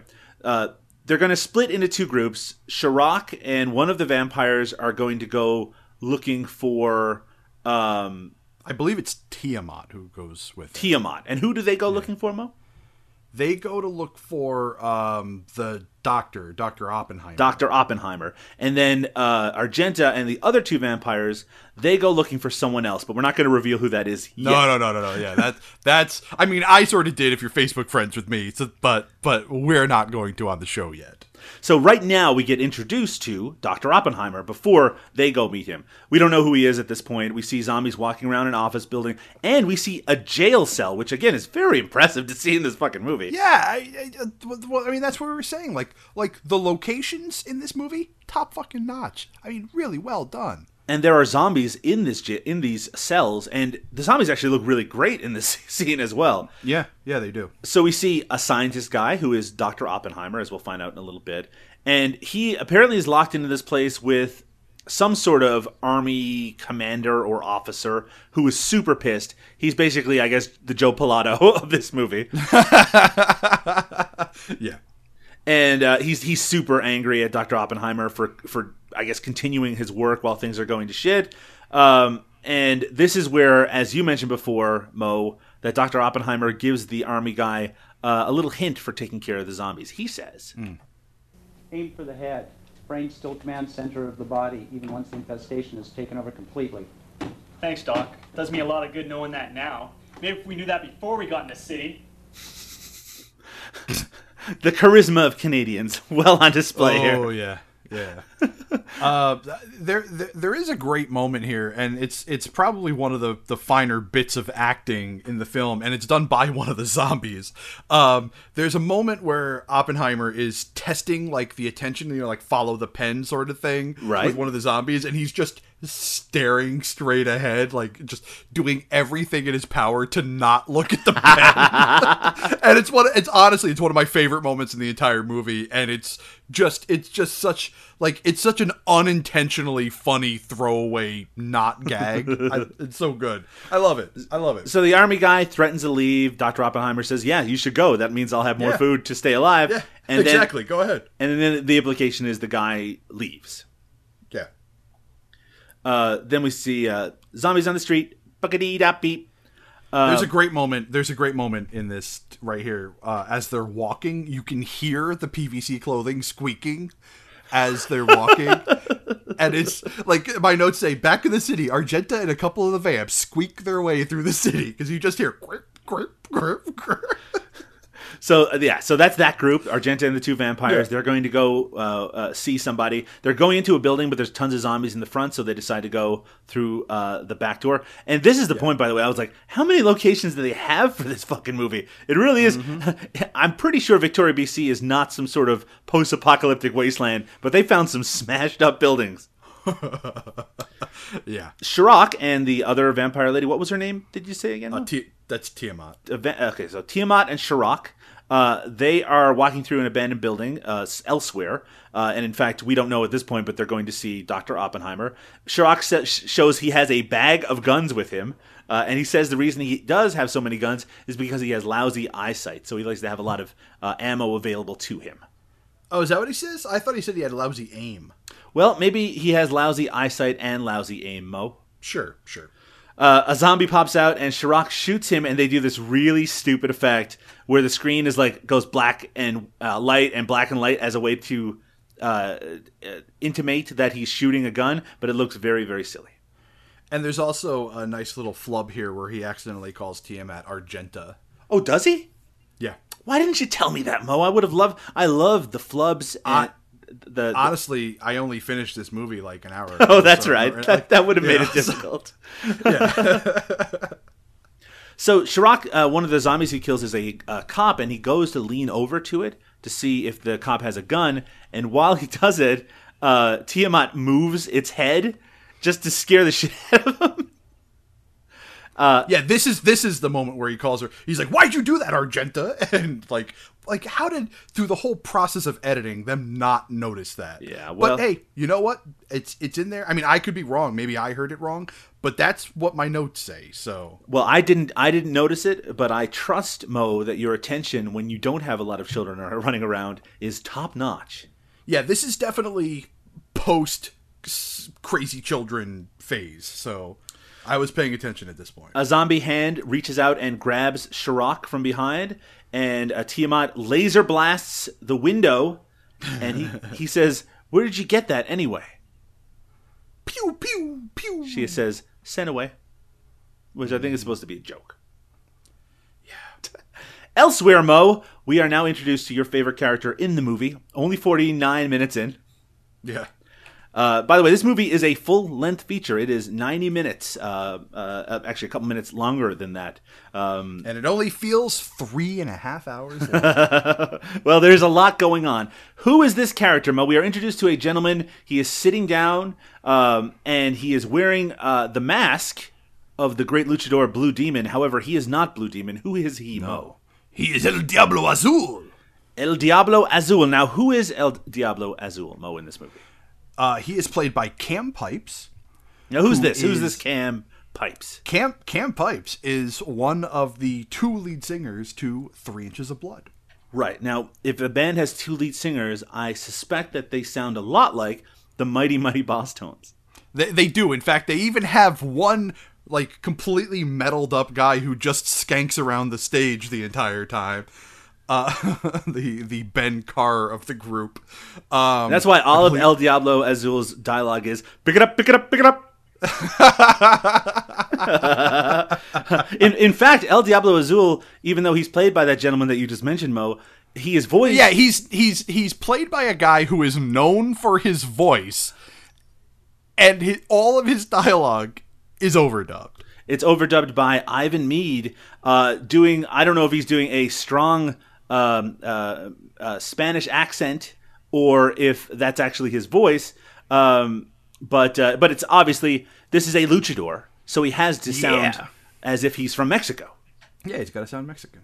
Uh, and in fact, the implication here is that he, this isn't just a luchador. This is the kind of luchador uh, that you saw in the El Santo movies, like the El Santo and Blue Demon movies, where they fight monsters and have adventures and they're sort of super spies.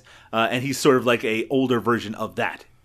Yeah, and I'm actually really glad that they went with the Blue Demon mask over the El Santo mask because I don't know, I have, a, I have this weird reverence for the Santo mask. The weird thing is that well, I actually have a pretty strong reverence for the Blue Demon mask, uh, but um, the it's strange that they made this movie Meat Market in the year 2000, and in 2001, uh, in Ottawa, Canada, they made Jesus Christ Vampire Hunter, which also had a character in a lucha libre mask. In that case, it was the El Santo mask. Right, right, and I remember that. I remember. And in fact, the character is almost exactly the same as how this character is played here.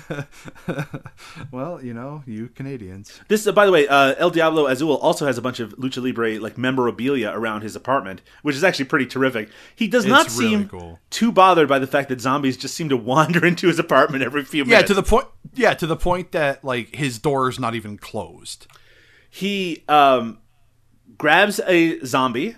Uh, and by the way, he grabs him and he starts swearing at him and saying, "Take that!" Well, he shoot, he, he shoots the first one, right, and then like he misses the second one, and but runs out of bullets, right, and yeah, and then and then he starts doing these like really really piss poor grappling moves. Yeah, I him. wish he. I actually kind of wish that he was a little more capable in regards Yeah. to that. Uh, he does say this, however, we get a sense of what he sounds like. You challenge me, El Diablo Azul? Very well. I accept. hey, one more, take that. hey, you want more? Take that. You know he's. You know what he sounds like? He sounds like a not quite as over the top Razor Ramon. you know.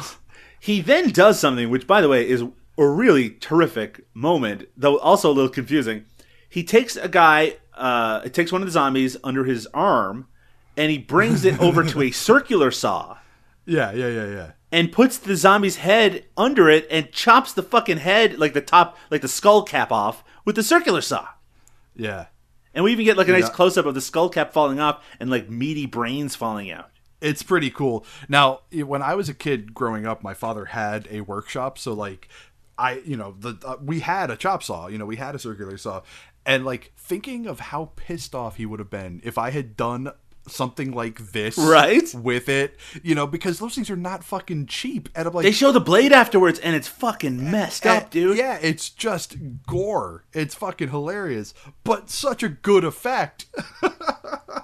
So he's about to get it. attacked by a zombie when it's suddenly shot by, in this case, Argenta, which is something that's basically already been done before. But his reaction yeah, is he's great. got yeah, he's got he's got two two zombies coming at him, and she just puts a, puts the guns up to both their heads and shoots them both at the same. time. right, and he goes, "Vampiros Lesbos." so uh, they, the the women vampires and Argenta, have actually come to retrieve him. He is Yeah. he is the, the their helper. He is the person that they think can help them in the zombie apocalypse because apparently they have tangled in the past. Because uh, if you are a fan of lucha libre movies, uh, a number of them feature vampire women. Mm-hmm. And I mean, I like that it all kind of connects up like that, but it's also this movie gets ridiculous in a fucking hurry. Like like on like no joke though. Like this like that entire concept alone, like the El Diablo Azul, you know, uh, vampire women thing, like that could have been the movie itself. yeah, absolutely. Them against vampires. We didn't really need these cool lead characters. Though that said, Yeah. I, my We understanding didn't, we didn't need 1990s, you know, Julia Stiles, you know, and this I- weird. actually, I do. I do need 1990s Julia Stiles. Yeah, don't you don't tell me, man. She was in my notebook. I'll tell you that much. What an odd thing to say. Um, Dr. Oppenheimer, uh, he is uh, back to work again, working on a zombie hand covered in maggots. He's running tests on the blood, apparently. And then Shirok and the. Uh, uh, who's the vampire lady with him again? Tiamat. Tiamat. They come in. That's who they are going to retrieve, or at least get some information from. Um, the doctor actually recognizes Shirok because they both worked at the same company. Mm-hmm. He goes, but I don't remember your name. And Shirok goes, ah, I was being paid under the table anyway. yeah, I, I I did like that. The fact that like he still he didn't even tell tell him his fucking name. It's great. The doctor, by the way, also has the classic explanation for why he's hanging out here. He his plan is that he's going to wait till winter, and all the the zombies that haven't already decomposed are going to be frozen, and then he can just get out of there. Yeah. Which, by the way, now doc now Doctor Oppenheim uh, plays. It, me and my buddies used to watch movies. You know, as I imagine a lot of the people listening to this podcast uh, have had. You know, where we would watch movies actually most nights. And almost all of this style of movies has that one character that we call like the wise old man, Sure. or sometimes we just call him we call him Joe Exposition. By the know. way, Mo, I've called And- I called him Doctor Oppenheimer a few times now. It's obviously yes, as you mentioned, Doctor Oppenheim. Doctor Oppenheimer was the guy who helped create the atomic bomb. which, atomic bomb, yeah. which this guy may be a Um, reference to in some way. Yeah, yeah, I, I, I can only imagine. But like he go, he goes into this just fucking like, I, God, I want to say like ten straight minutes of of just exposition explaining everything about the you know like he's the he's the wise old man he tells them everything they need to know about the zombies he tells them he's working on a cure and and this that the it's like oh for fuck's sake we it could have we- been so much so much shorter This is the scene where we find out how the zombie apocalypse happened. Basically, yes, they were working on nanobots, which they don't call nanobots. They basically just say that they were they were creating little tiny robots to cure cancer uh, or Yeah. Diseases in general, but certainly to cure cancer as well. And while they were doing that, they found out that uh, that once these little robots consumed a host body, the collective consciousness takes over, and they basically become motorized instinct, to borrow a phrase from Dawn of the Dead, um, which actually is a fairly decent explanation for a zombie apocalypse. Yeah it's fantastic it's When, fantastic when, 'cause I when- like the when it's summarized like I just did, as opposed to ten minutes of dialogue. right exactly Eh, but that's the thing it's like this is this is an entire thing that could have been dealt with in like two lines Uh, we do have uh, Chirac ask, actually asking about uh, uh, the doctor's obviously hiding something, and he says, Alright, what do you know that you're not telling us? What do you mean? Never really did know what you did for the company. I don't know what you mean. What did you work on, Victor? I don't know what you're mean. What's keeping you here? I only, I only left that in there because of his. Probably already know. Oh well, yeah. He doesn't really explain anything there, but him saying, "I don't know what you mean." yeah my my notes here say this is the vaguest conversation ever. but there but there is a really great line coming up though where uh i believe it's uh tiamat who says so what we're dealing with here are decomposing cannibalistic cyborgs which is such a great line Uh, there is a moment here also where Chirac says some more stupid poetry or quotes from something, but we'll just ignore that for now. Uh, the doctor wants to stay, and basically he's he's making up for the fact that he helped create this in the first place. So he he won't be able to leave until he uh, is able to cure it. He believes he can actually cure the zombie plague, which uh, I don't understand how after the robots have composed, uh, basically um, eaten the whole body, that that's going to be possible. But he thinks he can do it. Right, and uh, th- there there is another one other tidbit of information in this that I thought was interesting, and that they that he specifically says that these nanobots were not designed to be airborne, that they can only be exchanged through bites, which is why the zombies bite each other, base or bite people, basically. Yeah, and that's that's how the it spread. It didn't spread because Yeah. people were breathing it in or anything like And that. he also says he also says, and this comes this comes into into play very soon that that the effects can take anywhere from a few days to a few weeks to show. Right. yeah, that'll that'll happen in a second. Um, We cut back to El Diablo Azul, who's telling a story about his lovemaking and wrestling skill. and how women loved it when he kept the mask on while they were making love. Sure. Uh, we realize then uh, that they have uh, shared battles in the past. Him and the vampire women. He he name checks the Mayan ape instead of uh, the uh, the I guess it's the Mayan mummy in the classic Lucha Libre movies. Anyway, he makes references to classic Lucha Libre, Libre movies. Right. Um, uh, so let's see. Where are we? Are we? We're not back at the place yet. That the uh, at the uh, bunker. No, I think I I feel like Chirac and ne- he's oh I'm sorry he's not with Tiamat he's with Nemesis oh God sorry Oh, He did we fuck that up the whole time? that- yeah the whole fucking time he was with Nemesis Jesus uh, they kind of discuss her history a bit uh, I'll be goddamned if I remember anything they said Oh, I okay. So yeah, so we go back to Chirac and not Tiamat. Uh, Yeah. and and they're Whoops. ta- they're having a quick conversation. She mentions how old she is. She's over 100 years old, and he wants to know if she's a lesbian, basically, uh, because uh, he wants to get his freak on. Um, and uh, she she she also um, she says that they are not above regular relationships and they're about to get deeper into it and then zombies start appearing and they run into a nearby building and that is uh, good because they end up um, running into Argenta. They they okay, so they all end up meeting each other Eventually, in yeah. just a second while zombies are there. I don't understand why Argenta and the two other uh, vampire women and El Diablo Azul. Why do they go to another apartment building? I don't know where they're headed at that point. I guess they really are trying to meet up with him, but that's never really established. It's not. Because what happens is while they're going into another building and they run into more zombies, Shirok and um and what's her Nemesis. name? Nemesis. Nemesis. They they hide in a Whoops. they hide in an abandoned gym until the streets are cleared. They say. Uh, That's what they were saying they wanted to do. Yeah. Yeah, well, they kind of get into a place. They also mention in this sequence that Shirok is a vegetarian, which I think is uh, a conflict of what we saw earlier that he enjoyed burritos very much. Are they vegetarian burritos? Is that even possible, Mo? Yes, very much so. I wrote into my notes, I don't care about the mythology at this point. Stop establishing it.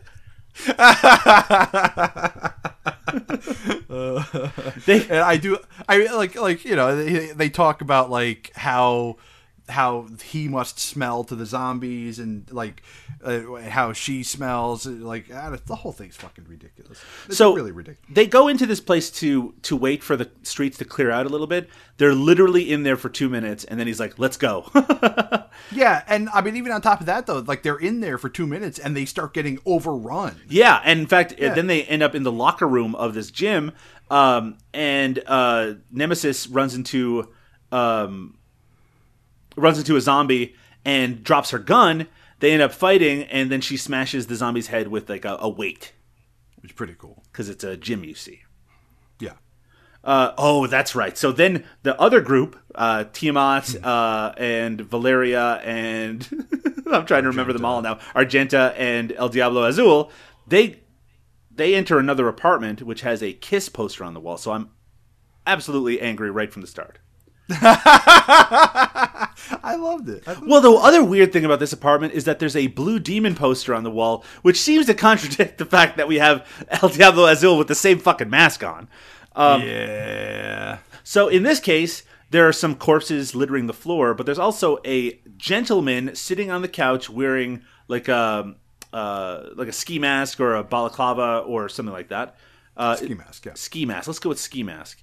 Um, and uh, wait, isn't a balaclava? Is is it also a balaclava? Am I getting that right? No, balaclava is when is when you have the one big hole. That's right. Okay. ver- versus the yeah. So he's wearing a ski mask, and they encounter this guy. And I was very confused that they decided to add another character at this point in the movie, especially one who is this fucking terrible at acting. Oh yeah, this guy is awful. And in fact, he looks them over and he says this. Look like a bloody circus. Who are you? Army? Private Holden, 85th Airborne. We were parachuted into the outskirts of the city, in the woods. We were supposed to reinforce the perimeter, but there wasn't one by the time we got there. The body? I mean, One was here when I came, the other I did myself. One of those things. So sorry. Anyway, that's enough of this fucking guy. He's awful. And I was wondering, it's like, why did they put this guy in the movie? That gets revealed in just a couple minutes. Oh yeah. So they decide to take this guy with them uh, because Valeria obviously is interested in him sexually. Wink. Uh, We also get a look at his wounded arm, and they ask what it's all about, and he says that he cut it on some barbed wire. Wink. oh, the cla- the classic. I cut it on something. he was just holding out in this apartment. As they're in there, another zombie comes in. Uh, El Diablo Azul fights with it, and he ends up smashing its head with an elbow. and laughs. They uh, they all decide to leave together. There are a bunch of zombies outside the door. We hear gunfire, and it's uh, Shirok and Nemesis who have uh, met up with them. All of our group is together. Yeah, this is a uh, like there, uh, there's a moment. I I feel like there's a moment within the within you know five or six minutes where multiple people ask El Diablo Azul what his name is, and he tells them. like I feel I feel like they wanted to put the phrase El Diablo Azul in in as many times as they as they possibly could, and I'm okay with that. So let's make this clear. So there's about mm, 20, 20 minutes left in this movie, maybe a little bit more than that. Yeah. And you'd be like, wow, it looks like we're moving towards the end of the movie. And we are. So this next bit is going to go very, very quickly because not a lot happens. so the whole group goes back to uh, the, the bunker uh, where uh, Valeria and uh, Sh- uh, Chirac were, were staying. Not sorry, where Argenta. Ar- and- Argenta, yeah, yeah, yeah. Too many goddamn characters at this. That's fine. There's too many names and they're all idiotic. Yes. Right.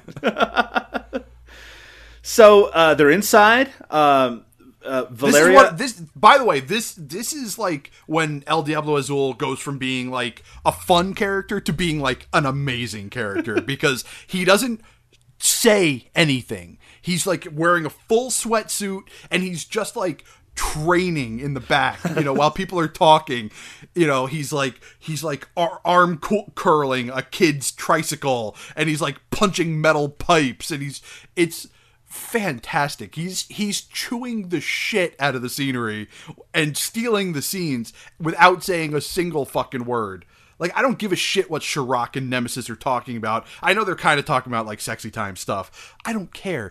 I'm watching El Diablo Azul train in the background. So Valeria takes the masked guy into the other room. Oh yeah. And they start making out, and I'm like, oh, I guess they're going to put a sex scene in this late part of the movie. That's okay, but it's not just a sex scene, Mo, because uh, even though he leaves his mask on, uh, he takes his pants you off, can leave your mask on. and uh, we get to see her stroke his erect penis.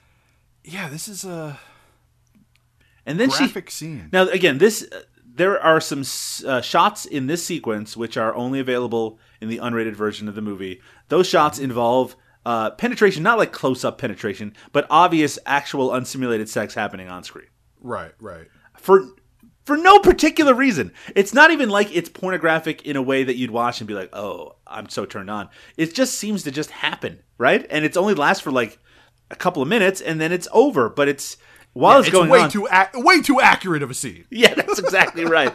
I mean, she strokes his dick. Uh, there's some cowgirl action, and then uh, that's. I wrote down that explains why they put the two worst actors in the movie. yeah, the two that are willing to stick bits and parts into each other. Sure. So then uh, it just cuts to a little bit later on, and he's asleep. But then the camera lingers on the wound on his arm. He Now you know. Yep. Now, now you know you know the classic scene in in when like post post coitus, you know, movie scenes where like the guy has his chest completely exposed, but the woman is covered up all the way to her neck. Uh huh. Like I, I really appreciated the fact that they didn't do that in this. you know, it's almost like the opposite. Like he's completely covered up and she's just hanging out. I thought that was fucking great. while they're sleeping, he becomes zombified. Um, she tries to attack her, but he, uh, at his zombie self, does not realize that she has vampire strength. She hmm. pushes him over and then lasers him to death, and then that finishes with.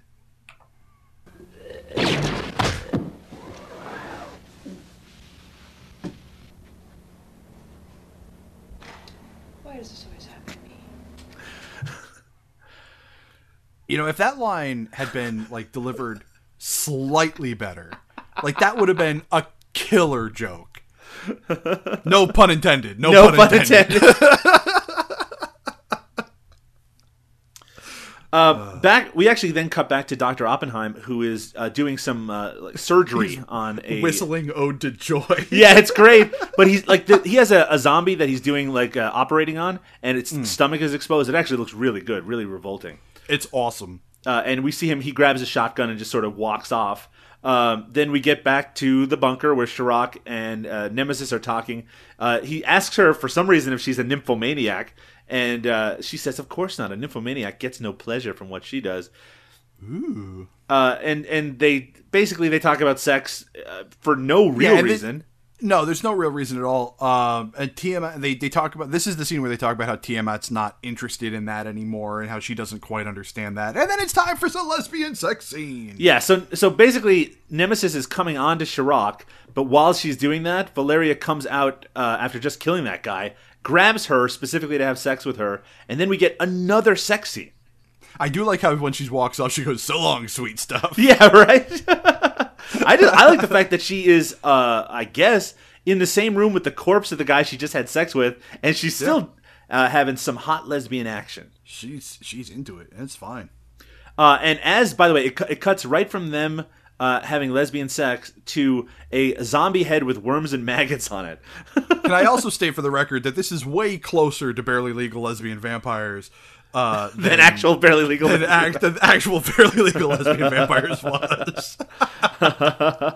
um, so, so we go back to Doctor Oppenheim. He's still working away.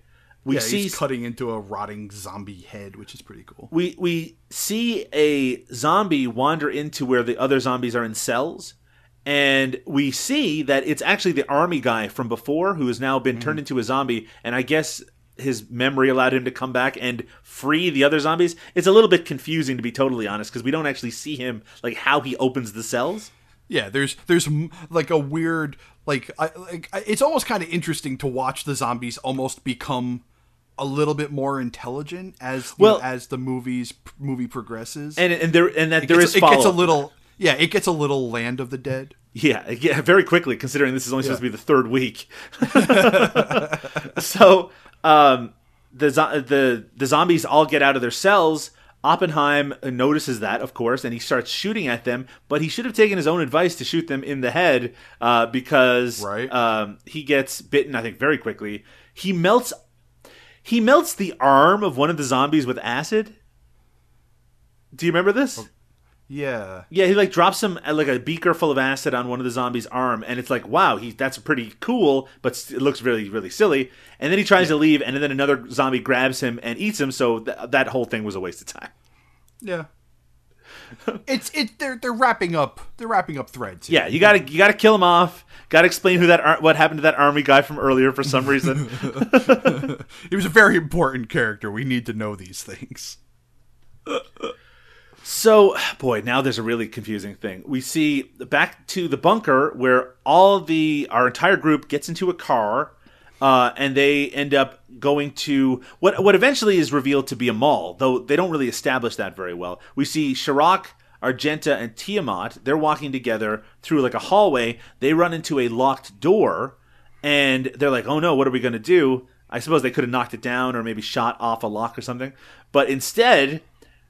Tiamat turns into smoke and goes Yeah, she mist forms. She mist forms. She misforms like it's Castlevania 3. Um, And she uh, goes to the other side and opens the door just to prove that she has more vampire powers. By the way, I, f- I really feel like that's the kind of skill that they could have used earlier in some circumstance. and of course now I got the Castlevania fucking music going. You know. Yeah, no, Uh, come on, continue. No, I, I'm done. Thank you. It's it's playing in my head. Trust me. So they they find like a, an ammo, like a, a store full of weapons, and they Yeah, I feel like this was supposed to be like a like an army navy type place. which makes sense, right? They need to get supplies, but it wouldn't have taken much for one to say, "Let's go get some supplies." Right, exactly. So they're in the place, they're in the store. Uh, there's a part for, where for a movie that's so for a movie that's so obsessed with exposition, you'd think they would at least have time for one establishing line. I figure that what happened here is they were getting, they realized suddenly, oh wait, we set up that thing earlier with Argenta's sister. We need to have an ending to it. Uh, Right, instead of just cutting out that line from earlier because who gives a shit. Uh, so there, there's a blanket on the floor of this store that they're in.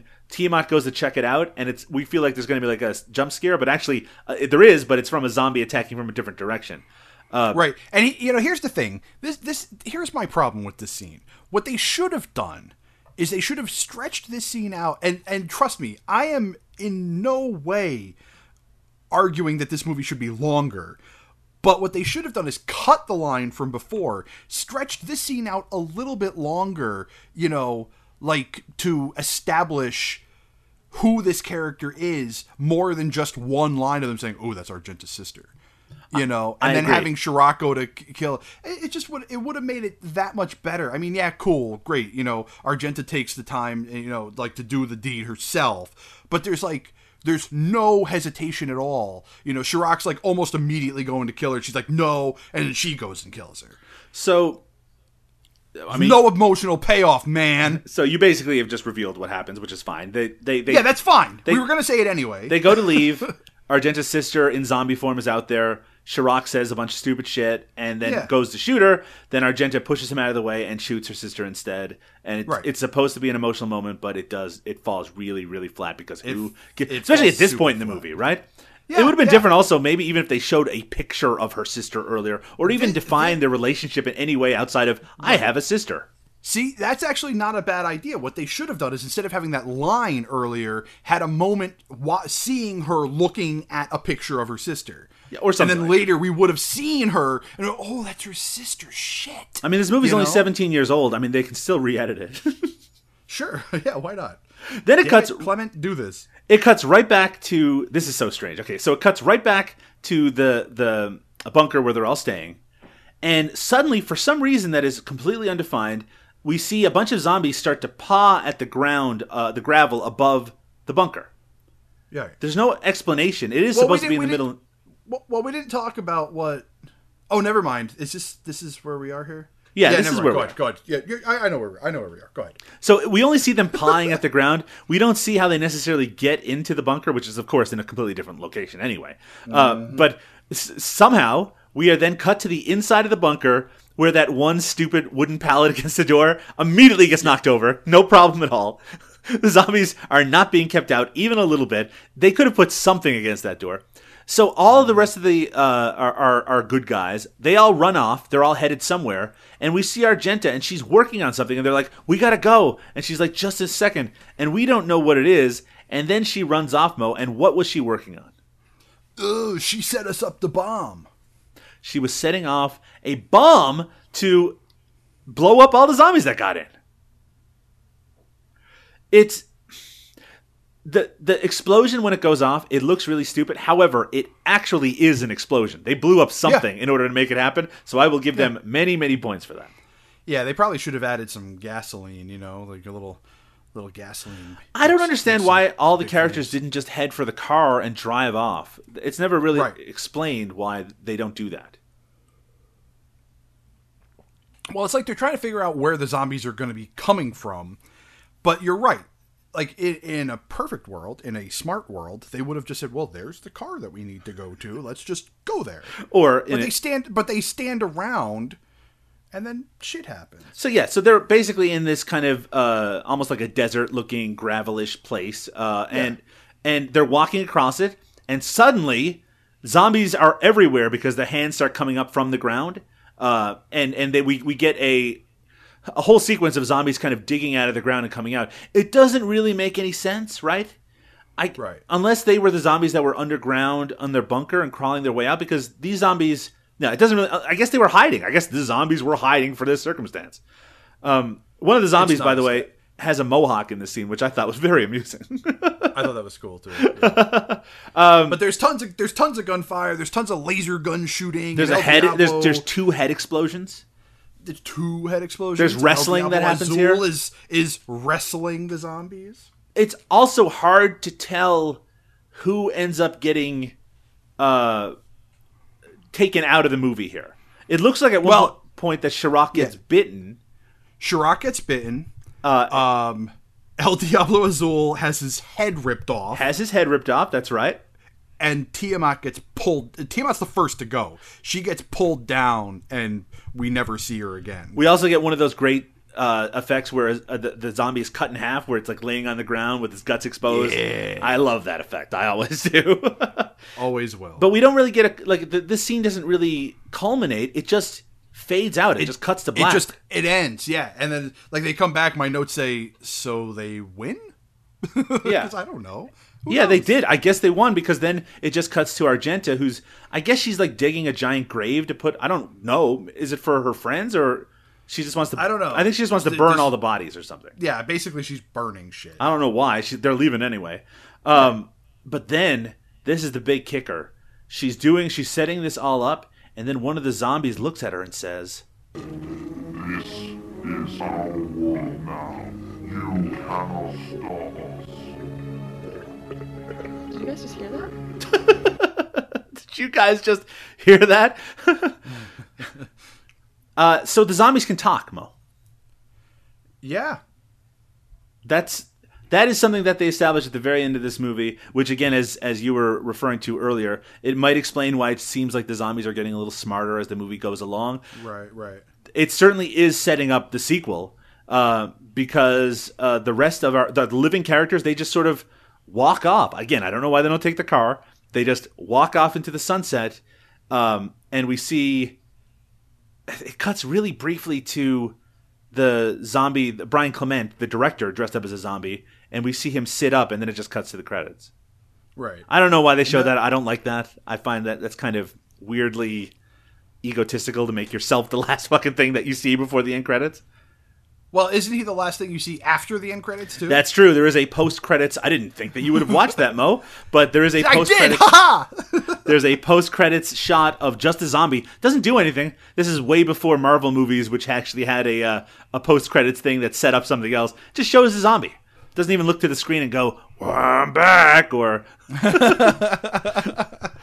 I thought the zombie when it talked, it sounded a little bit like BioCop from uh, from the Manborg trailer. But uh, Sure. but uh, but yes, that's the end of the movie, Mo. It's the end. It's the end of the movie.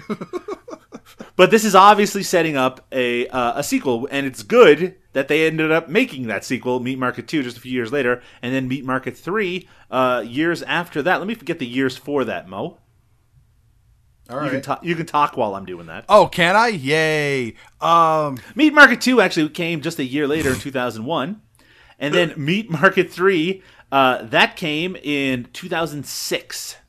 Meat Market Three, Meat Marketer. So, uh, so yeah, so Brian Clement still directs. He, he directs uh, a series. It says here a TV series called Improbabilia. Uh, but he also made a number of different horror movies. Um, some of them quite notable. I think Exhumed from 2003 is the one that's probably uh, best known. Um, Ah. I've actually and- heard of that. and we uh, we probably at some point will cover Meat Market two and three. I have to admit, I'm rather intrigued to see where th- this goes and to see if there's kind of improvement on some of the pacing issues that this one has. But Mo, is there anything notable about these closing credits? See, um, here's a little secret, the behind the scenes Uh-huh. secret. Mo Mo. Pull back the curtain. Mo. I uh, fast forward through the closing credits. Well, yes. and be, because when I get all the way to the end, my media program closes itself. So, so that's the only reason why I knew there were after credit zombies on here because I basically just fast forwarded through it. So I, I and I, you know me, I never actually read the closing credits. Well, I did, Mo, and there are three amusing things about the closing credits. Yeah. One, it has the any similarity to actual events, firms, or persons living dead or undead. Ooh. And then it follows that up with actually everything you've just seen is true. The dead are rising by a shotgun, which I thought was amusing. And That the final clever. the final thing says duplication of this motion picture is a violation violation of general courtesy. If you are dubbing a copy of it, you are a worthless, parasitic, thieving bastard who is ripping off an independent filmmaker. Go make copies of some big budget Hollywood movie. You'll make more money. That's very Todd Sheetsian there. You know what I mean? Like that. He's just like a guy who that loves Todd would- making horror movies. Yeah, like that sounds like something that Todd would put at the end of one of his movies. I thought it was pretty amusing. Uh, and Yeah, that's funny. That's that- funny. That that is the last thing we see outside of that one shot of a zombie that uh, that ends the credits. Mo, what did you think of 2000's Meat Market? Uh, it has some weird moments, but I think overall, like I, I feel like if I wasn't taking notes on the whole thing, like I say this a lot, Yeah. but I, I feel like you know, uh, but I feel like with a lot of the movies that we watch, like if I wasn't taking notes on it, like I probably would have enjoyed it a lot more, you know. But that doesn't mean I didn't like it. I think like, and you even told me about this in, in when you sent me over the audio clip notes, um, that I, I this is one of the better movies we've watched in a while. Yes. It wasn't bad. I, mean, even with the weird, gratuitous, like way too graphic sex scenes. But I mean, even that is just like another memorable aspect of it, you know, and that's I kind of like exactly. that. And the- it's, it's very it's very epic in scale, and I I loved the shit out of that. I thought that was great. it certainly delivers everything a person sitting down to watch it would want, right? I mean, Sure, it has sure. extreme violence, some of it very well done, some of it very, uh, some of it very amusing, and some of it taken more seriously.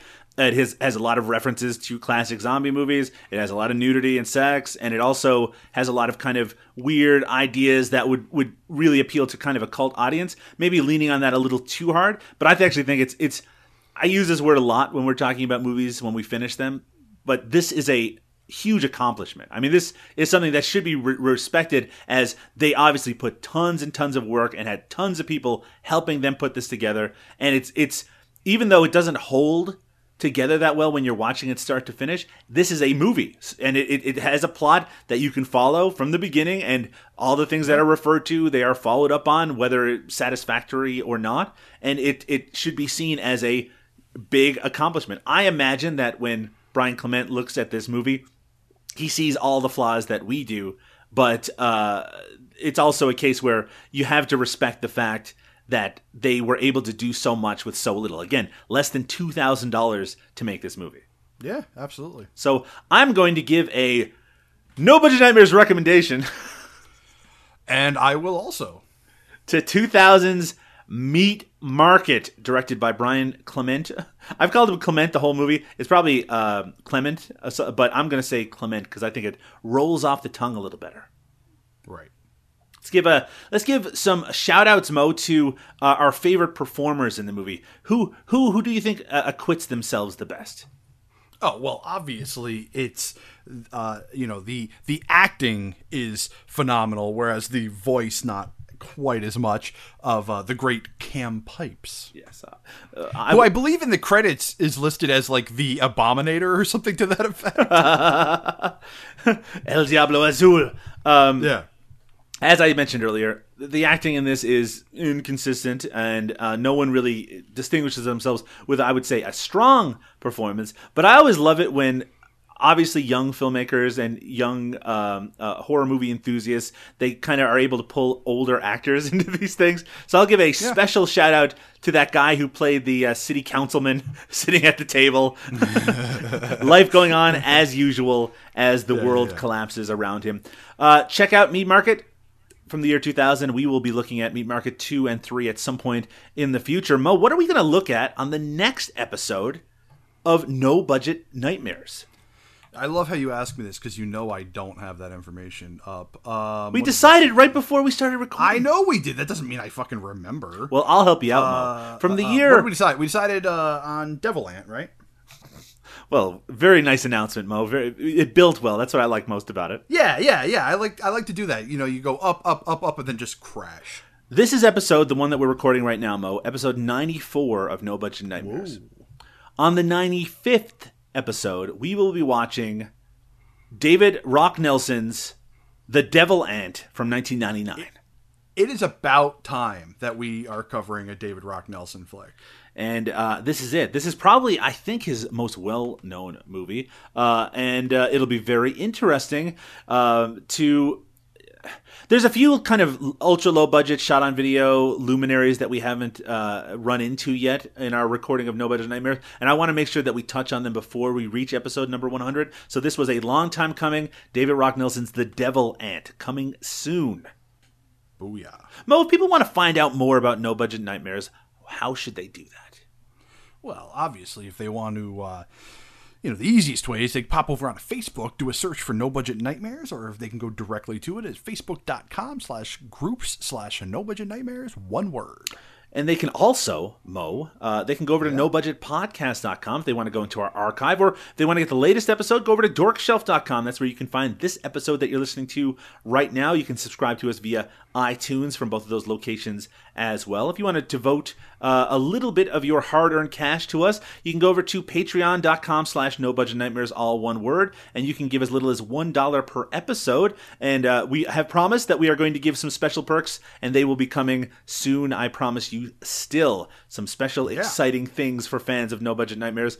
Uh, and of course, you can find both Mo and myself on Twitter. Mo is on uh, at drunk on VHS, and I am at Indeed. Doug underscore Tilley. That's T I L L E Y. Mo Mo loves the Twitter, don't you, Mo? I uh, avoid Twitter like the plague most of the time. Every now and again, I'll hop on there and see what's shaking, but most of the time, I just like it's just it's just tweet after tweet in my fucking timeline. Trump this, Trump that. You know, it's it's it's cooled off on Facebook, so I've been sticking to Facebook a little bit more. But Oh, should, should I be still? Should I be making more Trump Trump rants on your Facebook page? Uh, Is that what you want, Mo? Believe me, believe me when I tell you that I still get plenty of them, and I'm fine with it. I'm fine with it. I, you know, I'm I'm all for mockery when mockery is due. How about Colin Mochrie, a fan? I hey, he he's a funny dude. He's Canadian too, you know. Oh, then he ain't that funny then. All right, Mo. uh, Mo, before we finish up here, uh, before I ask you if you've seen anything good lately, anything else you want to plug before we finish up? Um, no, not at the moment. I, you know, like everything else, like the whole rest, like it's hard enough for me to schedule with my weird, crazy life right now. Getting this show done, I have to push you. Uh, that that is true. Yeah, it's it's and it's super hard, and I'm still trying to find a job, and it's still Because of your weird, crazy life, Mo. yeah, because my weird, crazy life, you know. Um, so I haven't gotten Dead End Driving back up and running yet. So, and that's a shame because like I kind I kind of miss talking to Brandon. So I'm gonna try really hard to get that going again, but it's I just can't guarantee when it's gonna happen. I won't try, but I'll try to try. Yeah. Mo, have you seen anything good lately in your crazy, wacky, twisted up world? Uh, I feel like I have, but I'll be damned if I can fuck. I'll be damned if I can fucking remember. There's got to be something, Uh, Mo. Something that springs to mind that you've watched recently that you're like, you know what? That's what I'm all about. Well, I'm trying to open up my films folder so I can actually look, but for fuck's sake, it's taking its sweet ass time. Well, I'm not going to edit this out, so we're just going to Oh, have to sit okay. here. All right, all right, all right, all right. Here's yeah, I did. I watched uh, Colossal. Um, I remember was- you watching that. Yeah, Colossal, fantastic. It was so good. I loved it. Um, what else did I watch? I watched. I think I, I feel like I've watched Fantastic Beasts, Beasts, and Where to Find Them since the last time we spoke. That was okay. You know, I, I, I it wasn't like amazing. Um, for fun, I watched True Romance, which is always great. Oh. yeah. Ooh. Um, and uh, I don't know if I did. I mention watching Logan yet? I feel like I did. I think you may have mentioned that in the last show. Oh, and I watched uh, Fist Fight, which I was surprised at how much I liked. Oh, good. You know, it's not fantastic. It's like, you know, if it's like bad words level fun. You know what I mean? Where it's like it's not quite as good as like role models, but it's it's pretty good. Well, Mo, I watched just to uh, just to go over some of this quickly. I watched The Greasy Strangler. Oh God, you bullshit artist. Mo, I'm shit scared right now.